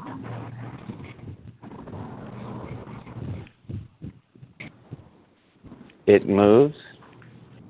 Does it continue to exist? does, it, does it continue to exist? Everything continues to exist. Aha! So now you've ex- you've admitted in a qualified uh, existence of life after death. And I never me- denied it. Uh, yes. okay. Correct correct me if I'm wrong, but the reason you believe this is because you don't believe, and I don't believe, that energy ever truly ceases to exist. Right? Is that what you That's that's that is that's definitely leaning in in the right direction. I'm not going to say those exact words, but yeah, that that that you could you could say that too, in summary, in short. All right. But I would say, I mean, yeah, that there's no evidence to prove that I am not in you know 100% part of everything that's happening all around me. Okay. Everything phys- physically is, and the breath that I have that I'm taking right now is the same air other people are breathing. Okay, the reason that Christians would be highly skeptical about what I just said is they don't understand that everything is comprised of frequency. All energy is frequency, and everything else is too. So actually, everything that exists is in one large category, and you can put one word on that. It's called frequency. Frequency. Okay? And when you die, the frequencies don't cease to exist. Mhm. Now there's a there's there's a unique energetic field that's uh, uniquely identified with you, and I believe that when you die, it, it's mingled with the larger environment. It becomes a part of the whole, but it doesn't cease to exist. Right. So, would you say that it gravitates then towards a more dominant area of the same frequency? wherever is closer? So, possibly preparing a grid work, right, ahead of time, you know, an energetic grid work for, for new, new life to come into would be kind of important, right? Uh, that's a little murky in my estimation, but you may be onto something there. I'm not sure. um, but when you talk to a New Ager, they confuse spirituality with electromagnetism, and uh, that's what this discussion is. You're not um, confident about what I would call, you know, spirit, but you are willing to admit the existence of electro- electromagnetism, and you're identifying that with your essential essence. But you're, you're not acknowledging that you have a soul or a spirit, but um, Why would I know, do the- that? Those are stories that I was told. Well, I don't even know about this electromagnetism stuff. That's another word. You know, the idea is that I'm here now, right? I can I'm experiencing this, all of these sensations, and there's no denying that. Whatever Yeah. this is, this is us, and here we are, and we're doing it. Yeah, that means that you have awareness, consciousness. Mhm. But you can't prove that you're not a holographic projection. So But you're still not okay, but but we can prove that we have we are. I think honestly, you know, from my experience of you know of meditation and and I'm I'm definitely you can say that I'm brainwashed by Buddhism or you know these Eastern philosophies. You know, like like a lot of other people have been actually conditioned to to take on those. Oh yeah, yeah. Um, yum, yum, yum. Anyway, but I actually really Um. feel yum, yum, yum. I feel good when I meditate, you know, and I feel I feel whole, you know. I feel I feel complete. And uh wait, what was the last thing you said? Bring bring me back on. The hell was that? Bring me the back last, on. the last thing I said was um. I didn't do it right. I did it right, but um. I, I used to carry this uh, card around in my pocket. It's this little group of people. They they were on Coast to Coast AM. And now hold it here. No, it's not om. It's the um. It's a different sound, like a mantra. Uh, Christians would be extremely skeptical about this kind of stuff, but um, you can measure uh, whether you know energy is negative or positive, and when you speak certain of these mantras, it creates um, positive energy. Um, the psyop is to convince these people that this is true spirituality and you're actually developing and all these wonderful things. But from a biblical view, you're not doing anything for your spirituality because Christians, excuse me, New Agers are confused. They think you can be spiritual without um, any kind of moral code. But they'll deny this because they everybody wants Okay. to believe they're a more everybody wants to believe they're a moral person except for Satanists. So you believe you believe that you have to have a moral code in order to be spiritual. See, that's your belief. I believe there's a there's such a thing as correct action and wrong action, right action, wrong action, and it has to do with law. Okay. Self-evident, self-evident laws. You could call it natural law if you want. hmm There's different types of natural law. So Well, is there any law that you can reference that would point to the fact that you are something separate than this form that you are in right now? Uh, well, you would be talking about cosmic laws now. We were talking about um, societal laws to restrain uh, what Christians call evil. Do you believe in the existence of evil, by the way, real quick? Everything is possible with with a human mind. Are you That's the skeptical about the ex- Are you skeptical about the existence of evil? Am I skeptical about it? Yeah. Mm, yeah. Well, I could say that evil exists, but only if I decide that it does. So you have the power to determine that. Huh? No. Oh, is it? All, it's all about your perception, though. Well, I mean, do I have the power to determine whether it's good or bad? That that you know, like, um, my you know, some a buddy of mine gets run over by a car. That's called natural evil, by the way, It- from a Christian perspective. Well, I mean, what's evil then? What do you mean by evil?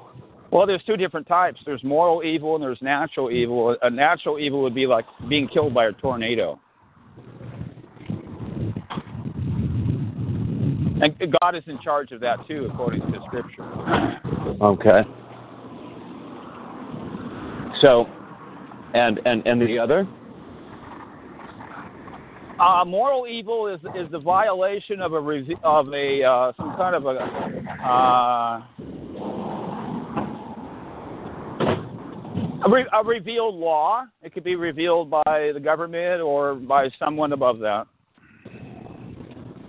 Because how, how are you going to determine right and wrong? You know, you got to go back to the basics. Why do we believe anything is right and wrong? Now, there are certain things that are self evidently true, so we don't need to anyone reveal these things if we have a reasonable mind. A reasonable mind can conclude that certain things are self evident. A self evident fact is something that any two reasonable minds can agree on. But unfortunately, today we have a lot of unreasonable minds running around. People say, there's no such thing as evil.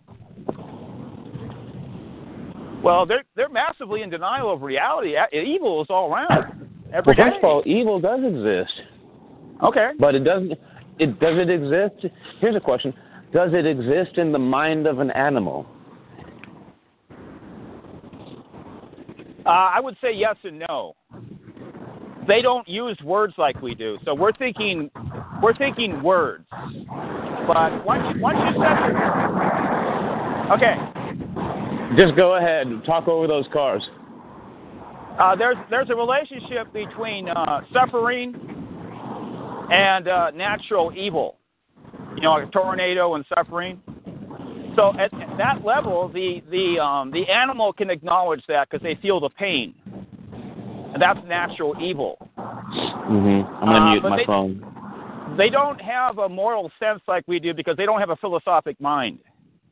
They're not able to categorize categorize information uh, and develop, you know, words and put labels on things like we do. So I don't think they understand moral evil.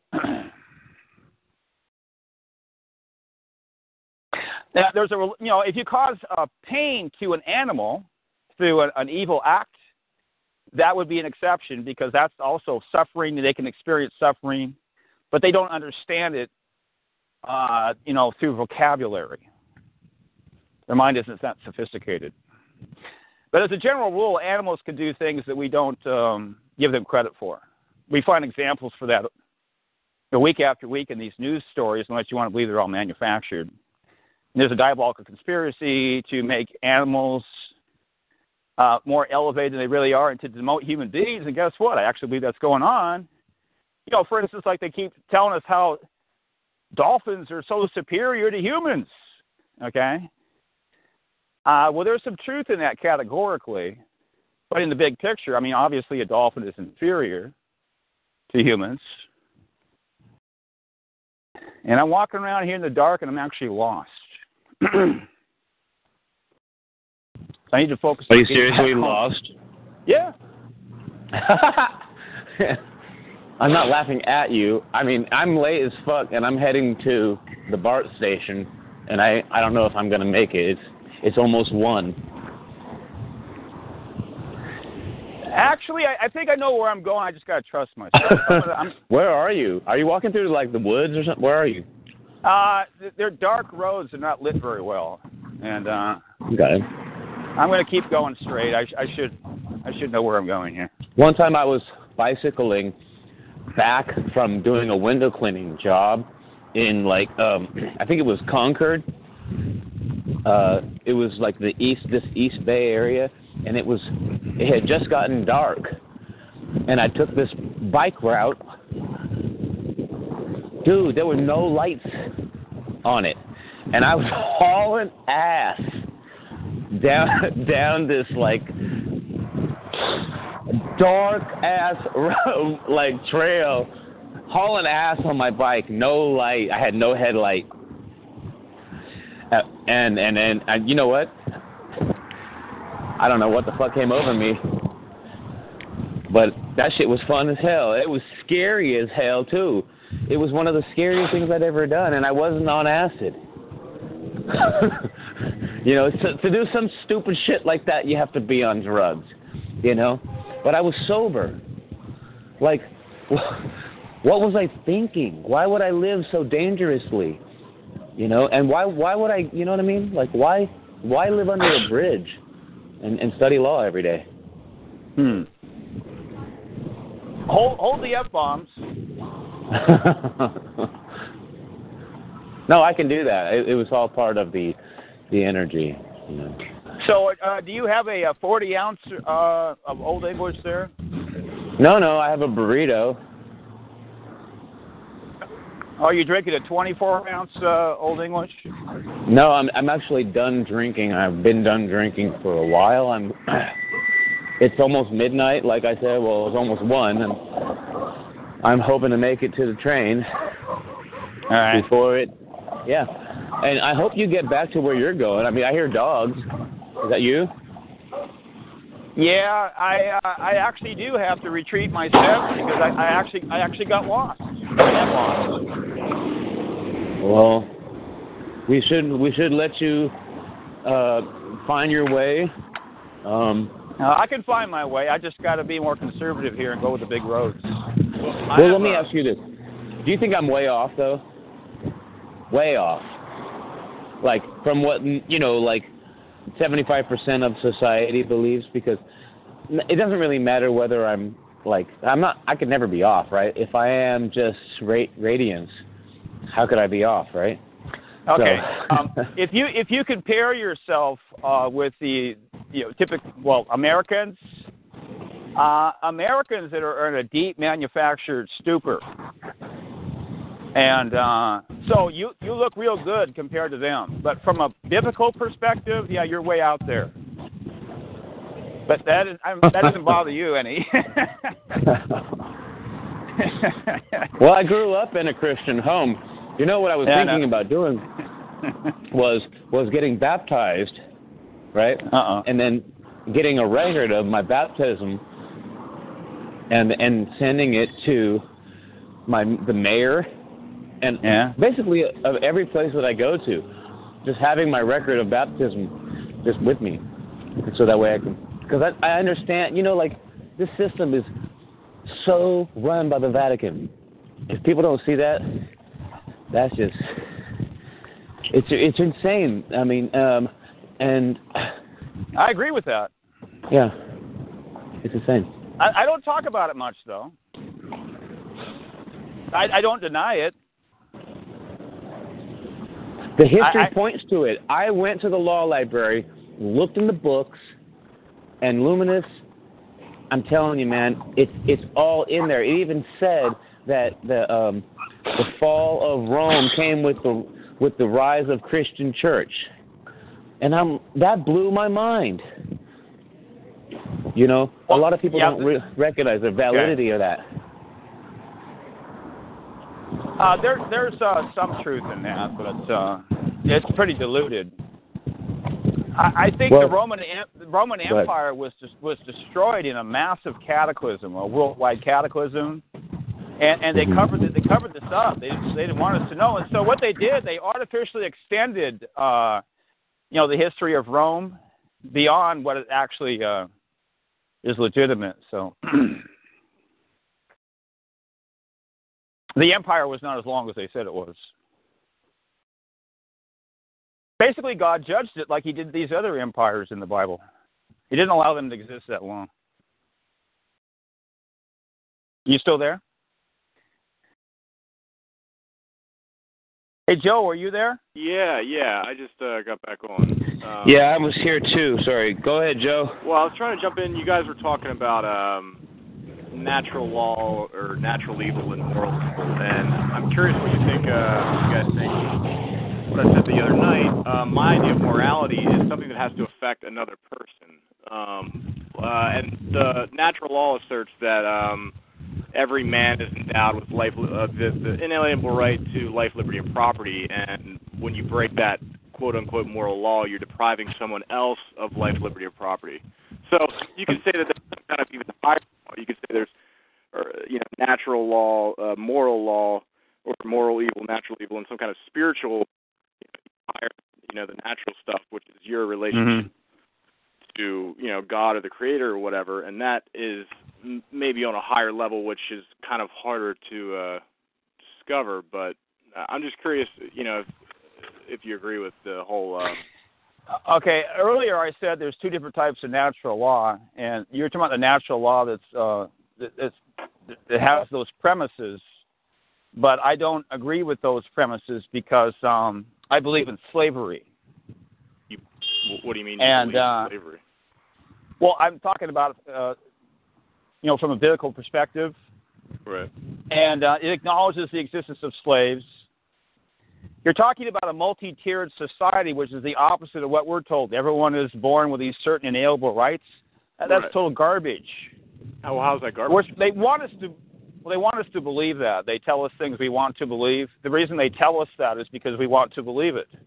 Why would they I mean- want us to believe it? Wouldn't they? Would it make more sense that they would want us to believe that we don't have any rights? Well, they gave us that belief system because it was compatible with this industrialized ci- civilization. Uh, but elsewhere, uh, down through history, outside of Western culture, we see different manifestations of what's called a caste system. And there's a huge cover up that Hebrew culture was a type, not a classical one, like in India, but it's a type of a caste system. In every caste system, you have what's called the untouchables. And sure enough, they had that in Hebrew culture. They were called the Samaritans.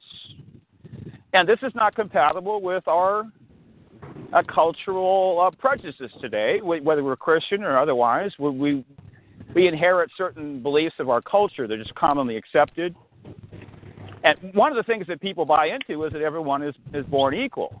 That, that, that doesn't even hold up in a cursory examination. You got people that are born with severe birth defects. Right, but And- but in terms of, of equal in terms of what uh, our rights are, not equal in our, our capacities or whatever, but equal to what, what our behavior and the parameters of our behavior and what could be qualified as right or wrong. In that, like, if I act a certain way, it's equal if I do it. Like, if I if I come to your house and break in your house and steal your money and your all your property, it's Uh-huh. equal equally wrong if I do it as to the next guy. It doesn't. It's not saying does he have more capacity to break into your house. Of course, I mean, I've everybody has different capacities, but Yeah. I think that's that's what they meant by equality. I, I think a lot of people uh, uh, misinterpret that. They think, you know, uh, I mean, that's what you know, to my mind, from my study of natural law, that's what they're saying about that. Well, natural law is actually a, a, an ambiguous term It is. because there's law that arises naturally, and then there's nature's law, right? Yeah, like, like uh, you know the laws of nature, such as uh, you know physical natural laws. There's that. I'm talking about uh, there's a law of nature, as in the, I think the reason they use the term nature, it can't be uh, um, it can only be discovered. It can't be uh, um, made up. Like I can't um, actually uh, create. Like I can't just make up a bunch of arbitrary things and say uh, these are right and wrong. Like it's already it already exists, and it can only be discovered if it exists because uh, if it exists, I can't you know make it up and uh, make up right, which is where we is. get. That's such a good point too, because Yeah, well- when you think about the natural laws that the Declaration of Independence refers to, right? Um, that's that's so crucial to what you were just what you just mentioned. Yeah, well, Okay. I mean, they say in the Declaration of Independence he talks about life, liberty, and the happiness, and I actually think that's a bunch of mind control there. They just kind of um, um, de-emphasize the property thing because, of course, you got to pay taxes to the crown or whatever to this government. Um, the, the idea that you don't see, see how they go into contradict themselves. Well, I mean, if you study in the natural law, that it, it is life, liberty, and property, but they didn't necessarily say that in the Declaration. But um, they're trying, like I said, they're property because you know to say that well you have a right to your property and it's perfectly right and self-evident for anybody to acquire property as long as they're not harming anybody else's life, life liberty, or property, right? Um, but then we're going to institute a government which has compulsory taxation. See how that's contradicting that whole thing? So, you know, that's. Uh, I guess the big question here is, brother, was all of the body politic, organized society stuff a product of someone trying to strictly manipulate other human beings for profit? You know, and is it still going on? I, I Not so, necessarily for a profit, but it, otherwise, definitely, yeah. When I was talking about natural law, there's a different type of natural law. The, the type of natural law I'm talking about is is there's certain laws that are self-evidently true, but not all ethics are. You know, they're changeable over time. They they change. There's Well, certain how, things how that could you should. say that? How could you? Aren't, aren't aren't I lying if I say What's that? I don't know. Does he know he's breaking Uh, up? You're talking breaking up? about situational ethics there because some lying is virtuous. You familiar with that? Um, uh, I mean, Uh, okay, I, a, a lie a lie can be well. First of all, it, it can be virtuous to break a law in order to justify saving a life. So uh, you have virtuous lying when uh, the purpose of the lie is to save a human being. You see that with the story of Rahab when you had the spies sent into, and she's commended in Hebrews chapter 11 for lying. right. Well, yeah, I would say that yeah. In my, to my mind, it's actually in order: life, liberty, then property. Because you could make the argument. I've heard people make the argument like, well, let's say you're on a boat and you fall off the boat and you're dying, and somebody uh, or you say, well, throw me your life um, jacket, and and the guy on the boat says, well, that's my property. Go screw yourself. Um, the the right to life trumps the right to property. See, so it's, Yeah. it goes life, Yeah. liberty, then property. But it still doesn't. So there's sort of kind of exceptions, but at the same time, there's not. You know, like the definition still rings true. I mean, there's going to be these random. You know, of course, I value people's lives more than property, and of course, I wouldn't be that guy that like uh, refuses to uh, to give give somebody a life jacket because it's my property and he's going to you know maybe harm my property in the in the me you know in the act of giving it to him to save his life. But That's in my regard- life jacket. What's that? no, I said that's my life jacket. Not Right, yours. right. Can't have it. yeah, exactly. It's mine. but um, yeah, it's it's. I mean, I don't know. It's it's complicated, and it, it's you know, it, it took me a while to kind of get Well, my head around it. It's it's situational. You would think that um, you know lying uh, would be self-evident that's evil, but it, it, it's situational, and when it's situational, then you have to appeal to either man's authority or a higher authority Right. to determine um, what to do. And people are going to disagree. That's why we need revelation, because man always disagrees. We we well, who's the authority?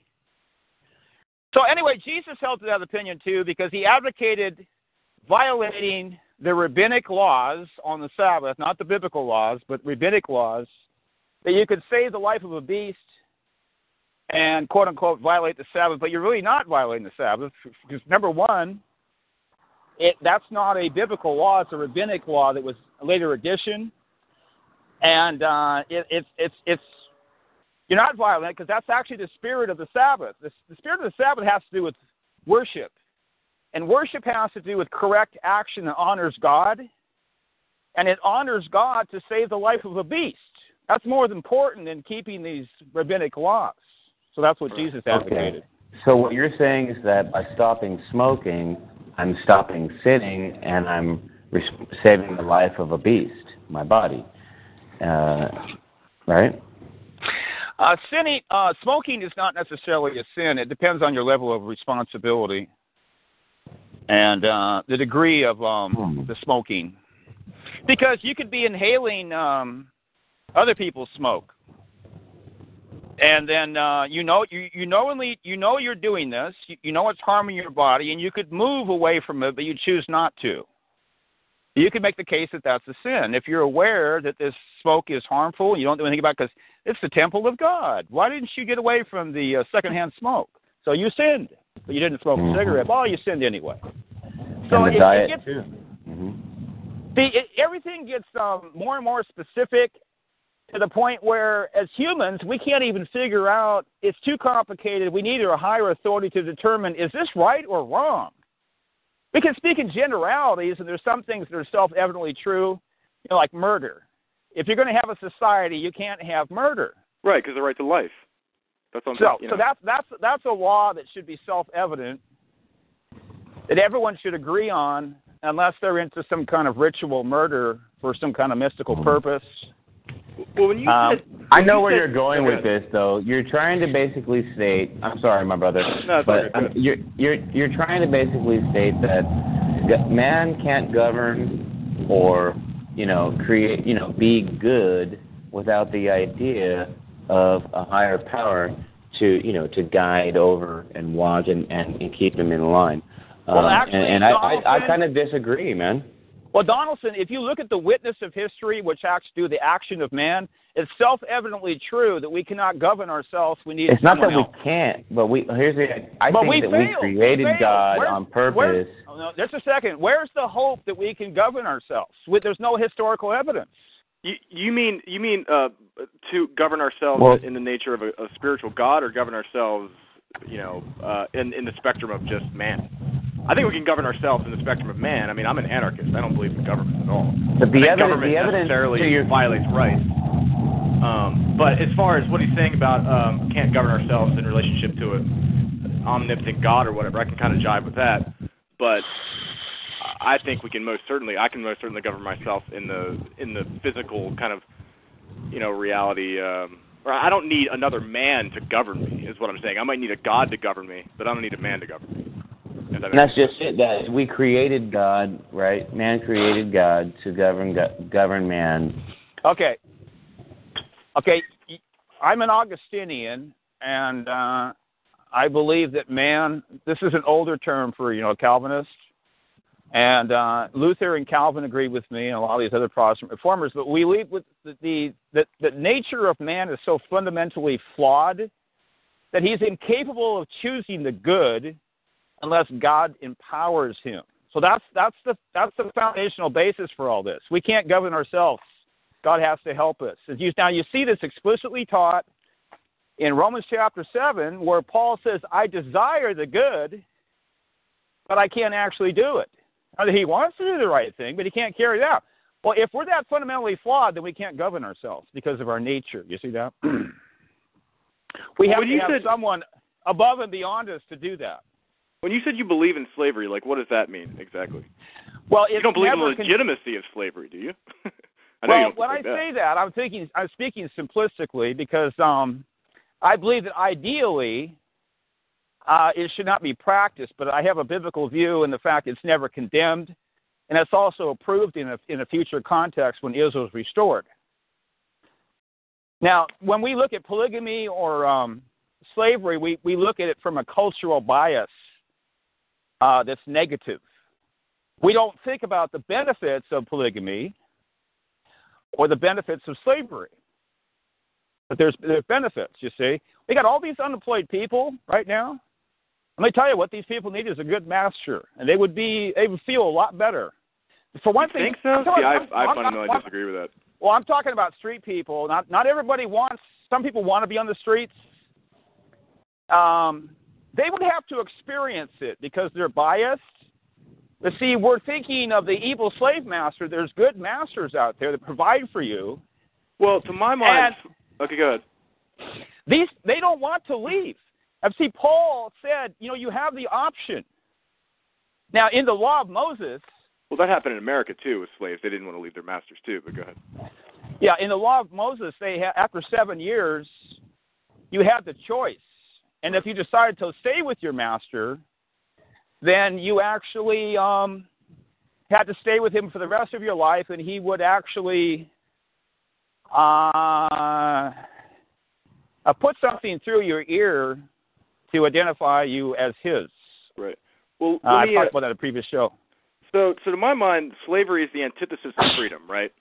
And uh, like I said, liberty is a well. I think freedom is a spiritual law, and it's also a natural law, and I think it's, I think it is given uh, by God. I think uh, we have we're totally within our rights to be free to do whatever we want, as long as we're not harming another person or their property or their life. That's essentially what it boils But down that, to. that's based on the premise, though, that all slavery is um, is not good. Well, well, let me let me qualify what I what I mean by slavery. We might have different definitions, but slavery Uh-huh. necessarily denotes violence because if slavery is a master saying "do what I say or else," like or I'm gonna harm you, that's illegitimate. Yeah. Period.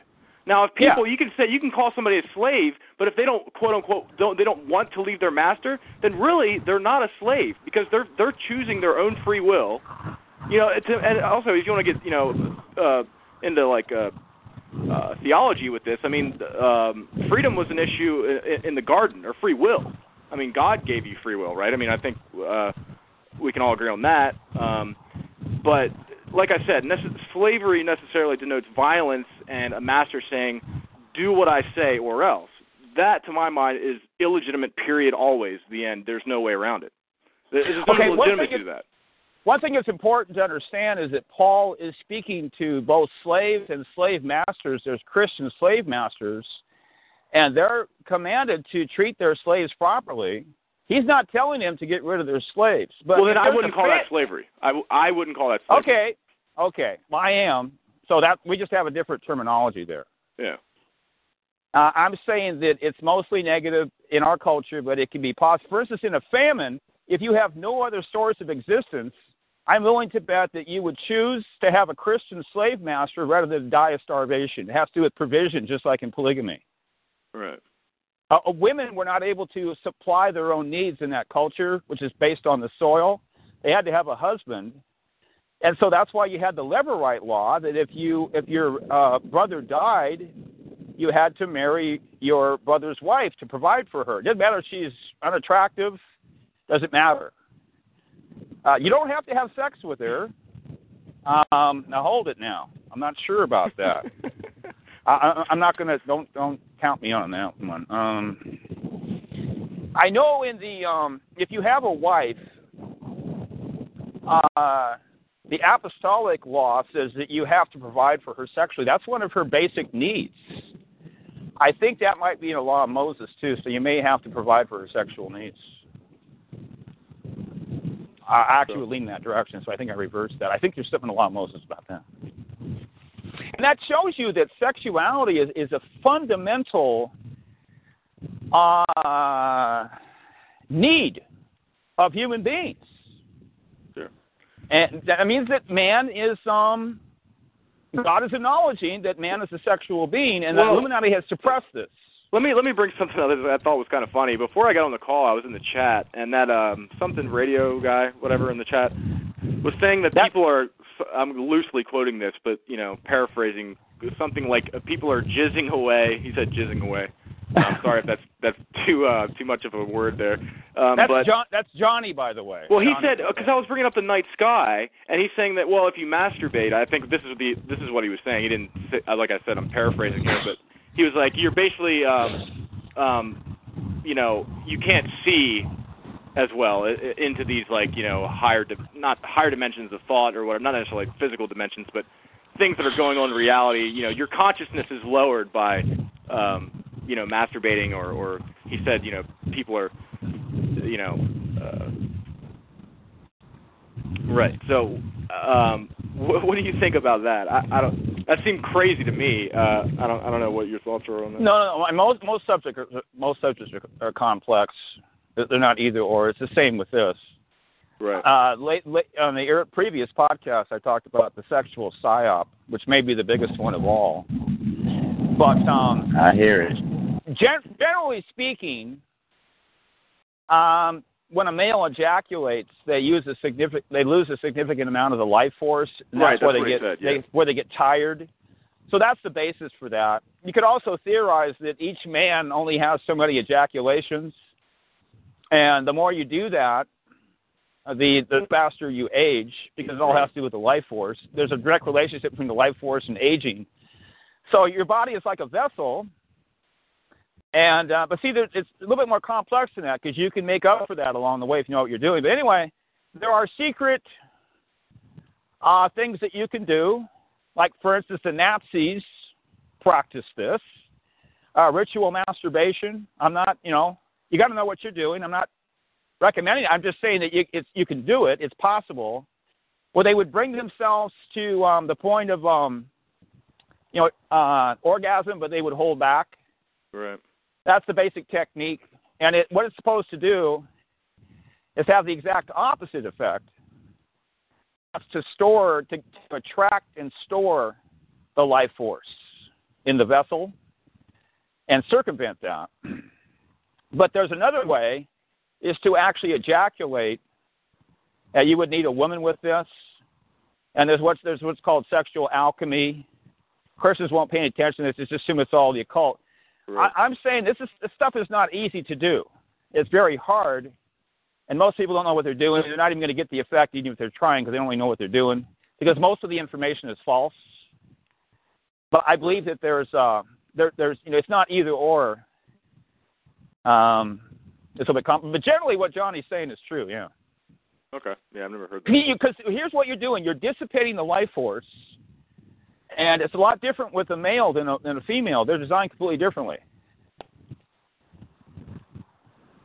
So you would say that women aren't necessarily doing that, or I'm not sure if they're dissipating the life force, but they must be at some level because, see, fundamentally, man is a vessel, and because of devolution, we're actually a leaky vessel, and I think that pretty much has to do with with everything. So, um, I think women uh, both lose and and, uh, and and gain, but I think during sex, the women um, have an advantage over the man, and the reason is is because um, because of devolution, we have lost the um, ability to orgasm when we choose and ejaculate when we choose.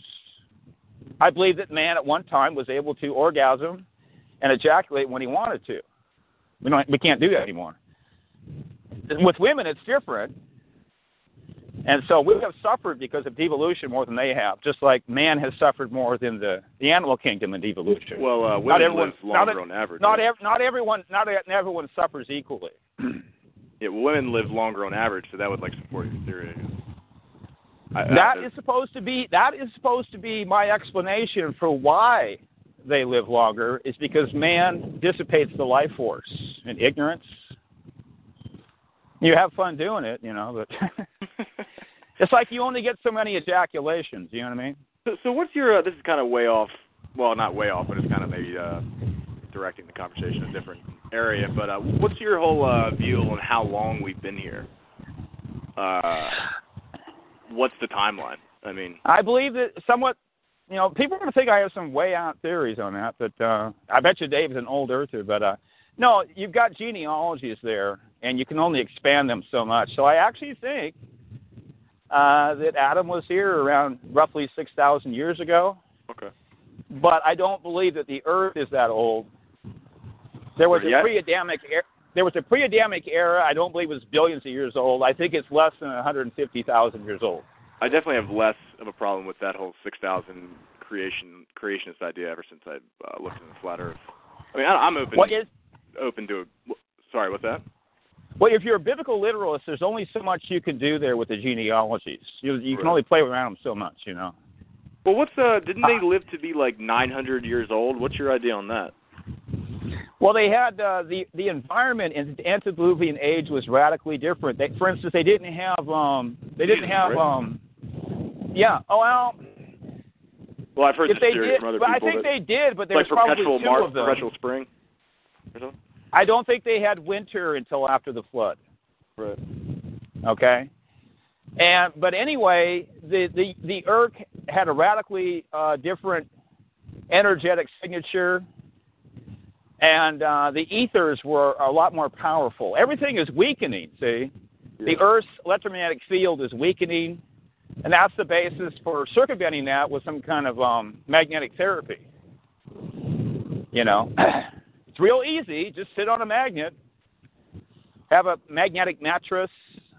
A lot of things you could do. Okay, so what about uh? Are you a determinist? I mean, uh, as far as like the whole everything that's prophesied and Armageddon and all that stuff, like, do you think there's any way out of all that garbage and we kind of live on, or is it going to like reset? We talk about cataclysms. Was it like kind of like uh, you know, maybe we've been here for six thousand years, and maybe there was another version of man before that, or and died to some other cataclysm, and the system kind of resets. Um, I, I kind of throw this idea around in my head. I, I haven't really necessarily heard it anywhere, but um, there's really no evidence for it. I'm just kind of speculating.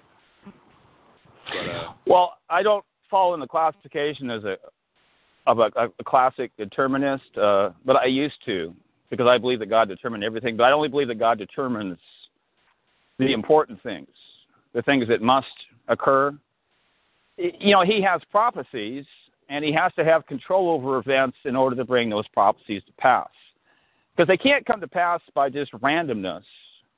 right. And uh, it's illogical that God looks into the future and sees what's going to happen, and then you know that's what this is all based on. No, because that that means that God doesn't have a plan.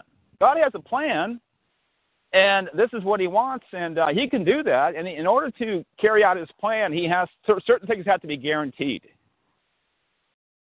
So we have enough freedom to determine um, uh, the inconsequential things, the lesser things, Right. but not the big picture. It's So, fixed. so is it your view that this whole transhumanism thing is is inevitably going to lead to our end, or do we have any way to live on, or whatever? What not just necessarily transhumanism, but anything else that's going to bring about this these uh, sequence of events? Um, is is there any way out of our imminent demise, or is that is it your view that um, that we don't have any way out of it? Oh, well, you're speaking generally. You have uh, part of humanity; they have different fates, and so one part of humanity, a very small segment, will escape that fate, and most of the rest of them will be destroyed through technology. Right. God's going to use technology to destroy them. If he doesn't I'm destroy saying to do them, if he doesn't, there's two possibilities. He can either reform them or destroy them. And if he doesn't destroy them, they'll destroy everything else. Right. Yeah, that's Because that's where I was going with the whole transhumanism thing. Like the last I think the last time I we I called in, we were talking a little bit about this. Um, but transhumanism is going to alter the creation of God, which is us, and you know, to even according to the, you know, what he says, we're the kind of most revered uh, of his creation. And we're obviously, even if you, I don't even need that uh, for that argument. I mean, you can even if you're an atheist, you can obviously see that we're the most um, sophisticated life form here. You know, we obviously have dominance over the earth. So, um, yeah, he's ba- transhumanism. People are talking about merging with machines. I thought this was this crazy, awesome idea the first time I heard it a couple years ago. And the more I think about it, I'm just like, you know, transhuman essentially means after human, means we're no longer human. And if you you're under the assumption that we're somehow spiritual, which I am, then well, then you're destroying that. That's the way I see it with transhumanism. Mm-hmm. So, yeah, it seems like you know people are going to have this kind of faux immortality they talk about, and I think that might be sort of what they mean by you know hell. Like they're just going to be like, I mean, it's going to be you know maybe great for a, a certain amount of time, maybe hundreds or thousands of years, but they won't be able to. Their spirit won't be able to leave. That's what I think. You know, they're going to be trapped here in, Mhm. in physicality. Um, So I don't know. Strange idea. Well, every everything is under the jurisdiction of God, uh, but the Illuminati, you know, the the elite at the top, they're already post-human. But um, how so? there's diff- there's You well, mean they already have some of these technologies that are? You mean some of them might be are like hundreds of years old already, or what? Well, they've radically altered their uh, DNA. They're not technically they're not humans anymore. They've moved beyond that. They've blended with um, biological, uh, like a machine technology. Right. It's biological. This is what you want to do, and uh, you can make yourself superior if God allows you to. and he, I believe, He allowed them to do that.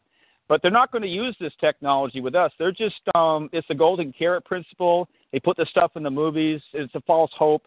They're not going to give us any of these things because they despise us. They would only do this if God told them to. Well, wait a minute. uh, How are they going to stop that? I mean, the exponential growth of information technology, and um, uh, how are they ever, ever going to stop uh, a majority of the people, um, you know, participating with with these like life extension technologies and um, being post-human, as it were? Well, you can do it in a system of control. They just, like, for instance, the patent office, they don't allow anything Right, that's okay. significantly beneficial to, so, to the Well- patent office. Yeah, I mean, but it seems like some of it's going to seep out. Like they're not going to be able to control it. Um, that's an interesting. Actually, I didn't. I never thought of that. Actually, you know, the whole Okay, I think what you're talking about is is an awareness that spreads in humanity. It becomes a threat to them, and they have a plan to to take care of that before we get to that level. I think you're talking about a snowball effect, where we gain power. that They they've got plans to that that's not going to occur. What do you? Do you have any ideas? Well, what, well, remember now that they can dematerialize all humans in an instant Right. if if, God allows Including them to do themselves, that. They well, te- Tesla could have done it. Um, it would have took him some a while with the death ray. He had a death ray. Right. Uh, you'd have to gather the people and bring them to the death ray, probably. What do you mean, can including extinct- themselves? Is that what you mean? Like just like kill everybody, or do you mean because they're post-human, they wouldn't be affected by this? Well, they wouldn't destroy themselves unless it was by accident. They can only die through one of three means: if God uh, destroys them, uh, or if there's an accident that's unforeseen, or if there's a conspiracy among their peers, uh, unforeseen. Other than that, they can't die. It's impossible for them to die because um, with nanotechnology, you can restructure anything at the biological level. So if there's a problem, you just repair it on an ongoing basis. Well, yeah, I had this kind of crazy idea that maybe some of these people, um, you know, had the, had, and I, I'm of the mind that there was a ancient civilization at some point that had tech technology, maybe even close or even greater than uh, what we have today, and then maybe some of these people are like, you know, hundreds, even maybe thousands of years old. Um, and that's maybe why they have such a sophisticated control over everybody because their level of consciousness and psych- of understanding human psychology is so great that they just know how to control. I, I'm of the mind that you know you talk about the Illuminati. I don't know exactly what you mean by that, but I'm of the mind that there's like there's that group, you know, whatever you can call it, whatever you want. But there's one guy, there's like one or two guys that controls everything, and you have no idea who they are. It could be even it could even be women. I don't know, but there there's just maybe maybe two. You know, there's one or two that just uh, Uh-huh. and they could be you know hundreds or thousands of years old because they they could be part of this uh ancient civilization from you know forever ago. Mhm. Um, but I don't know. That's just wi- that's wild speculation. But uh, you know, sometimes I go there. In the Uh, I, in the big picture, I don't think the Illuminati control anything because uh, that has to do with decision making. If you can't make decisions to influence anything, then ultimately you don't have any control because your plan is not what's going out. I believe that celestial beings plan everything and they just take orders. Right. Uh, they've been placed into position of control, but they have a limited, a qualified degree of control, and even God limits them Himself. Everything is under, everything is limited. But basically, um, the great majority of Americans are programmed to consume. They're devouring the planet. They don't put anything uh, back any significant level before they die, and uh, they're just they're just polluters and uh, eventually it's either the planet or them. And Illuminati is promoting this view because it's basic common sense. and they're saying, well, this is why we have to get rid of these people. There's some Right. truth in that. That most people have not realized that that's actually true. Just stretch time out long enough, and you'll realize eventually it's either the planet or mankind. Right. You know what I mean? So you have these Illuminati, like this uh, Belgian prince, and he's coming out and saying, you know, mankind needs to be exterminated. And uh, there, I'm saying there is some truth in that. It took me a while to realize this. Yeah, I, I, I- hear, I hear you. I, that's interesting. I haven't really given enough thought, but I've, I've heard some people try to argue that, you know, yeah, that they. Well, that's that's kind of, kind of ties into my thing because, I, like I said, I think there's some people that could be very, maybe not hundreds, maybe like two or three hundred years old. Maybe they got this technology, um, you know, back then somehow, somewhere. Well, um, but uh, Joel, that's actually what I believe. I didn't say early, but I believe that yeah, they're like uh, very very old, but their technology was a lot different. It was a lot more simple. It was integrated with it was integrated with the mind right, because they had abilities that we don't have. They didn't need all the technology. What the technology is for is to replace these lost abilities that we all had. This is very interesting. Most people haven't thought about this, but almost everything you're doing with a computer is something that we used to be able to do. It's actually crude to use a computer to try to Right. duplicate that. A lot of it has to do with memory. See, but you could theorize at least at one time. I totally believe this with Adam that he didn't forget anything. I can't readily prove it, but what I can prove, uh, just because of environmental toxins alone in the devolutionary process, we're progressively forgetting. And you can see this today. I mean, people can't even focus or remember on just basic things. They can't even remember phone numbers. They have to do, you know, their smartphone does it now. They're not remembering. They're not exercising their brain. They're relying on a machine. And the Japanese have done extensive research to prove that overall technology is making us less intelligent, even though I'm a firm believer that it could be used properly to make us more intelligent. It, it is making some people more intelligent. For most people, it's being used as a weapon. Because they want us immersed in porn and trivia and uh, nonsensical gibberish propaganda, you know. the, the propaganda for the masses is always just nonsensical gibberish. It doesn't even make any sense because um, they don't have to create something that makes sense. They just have to promote it enough and people will believe it. It doesn't matter what it is. It Doesn't matter what it is. They I believe totally it. I agree with that. yeah, it doesn't have to have any kind thinking. of substance at all. Yeah, it just has to do with promotion, the big sell. You got to sell it properly because people want to conform and be normal so they can be loved and accepted. That's the fundamental desire of mankind, not searching the truth. All around you every day, these people, they're not searching for the truth. Right. You know what I mean? They're not a quest for the truth. Right. But they do want to appear normal and be accepted. so they capitalize on those uh, those base, basic desires.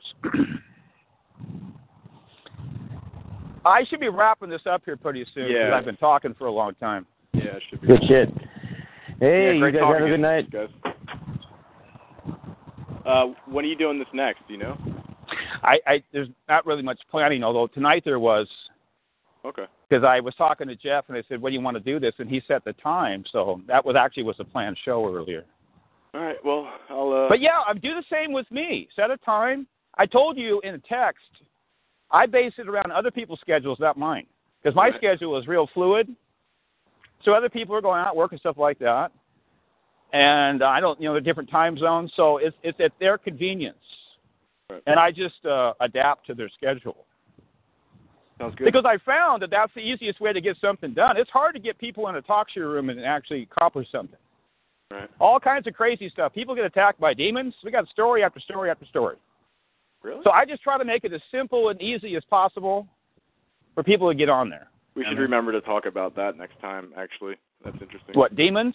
Well, yeah, eh, people getting attacked by. You're talking about your show. Oh, You're jeez. talking.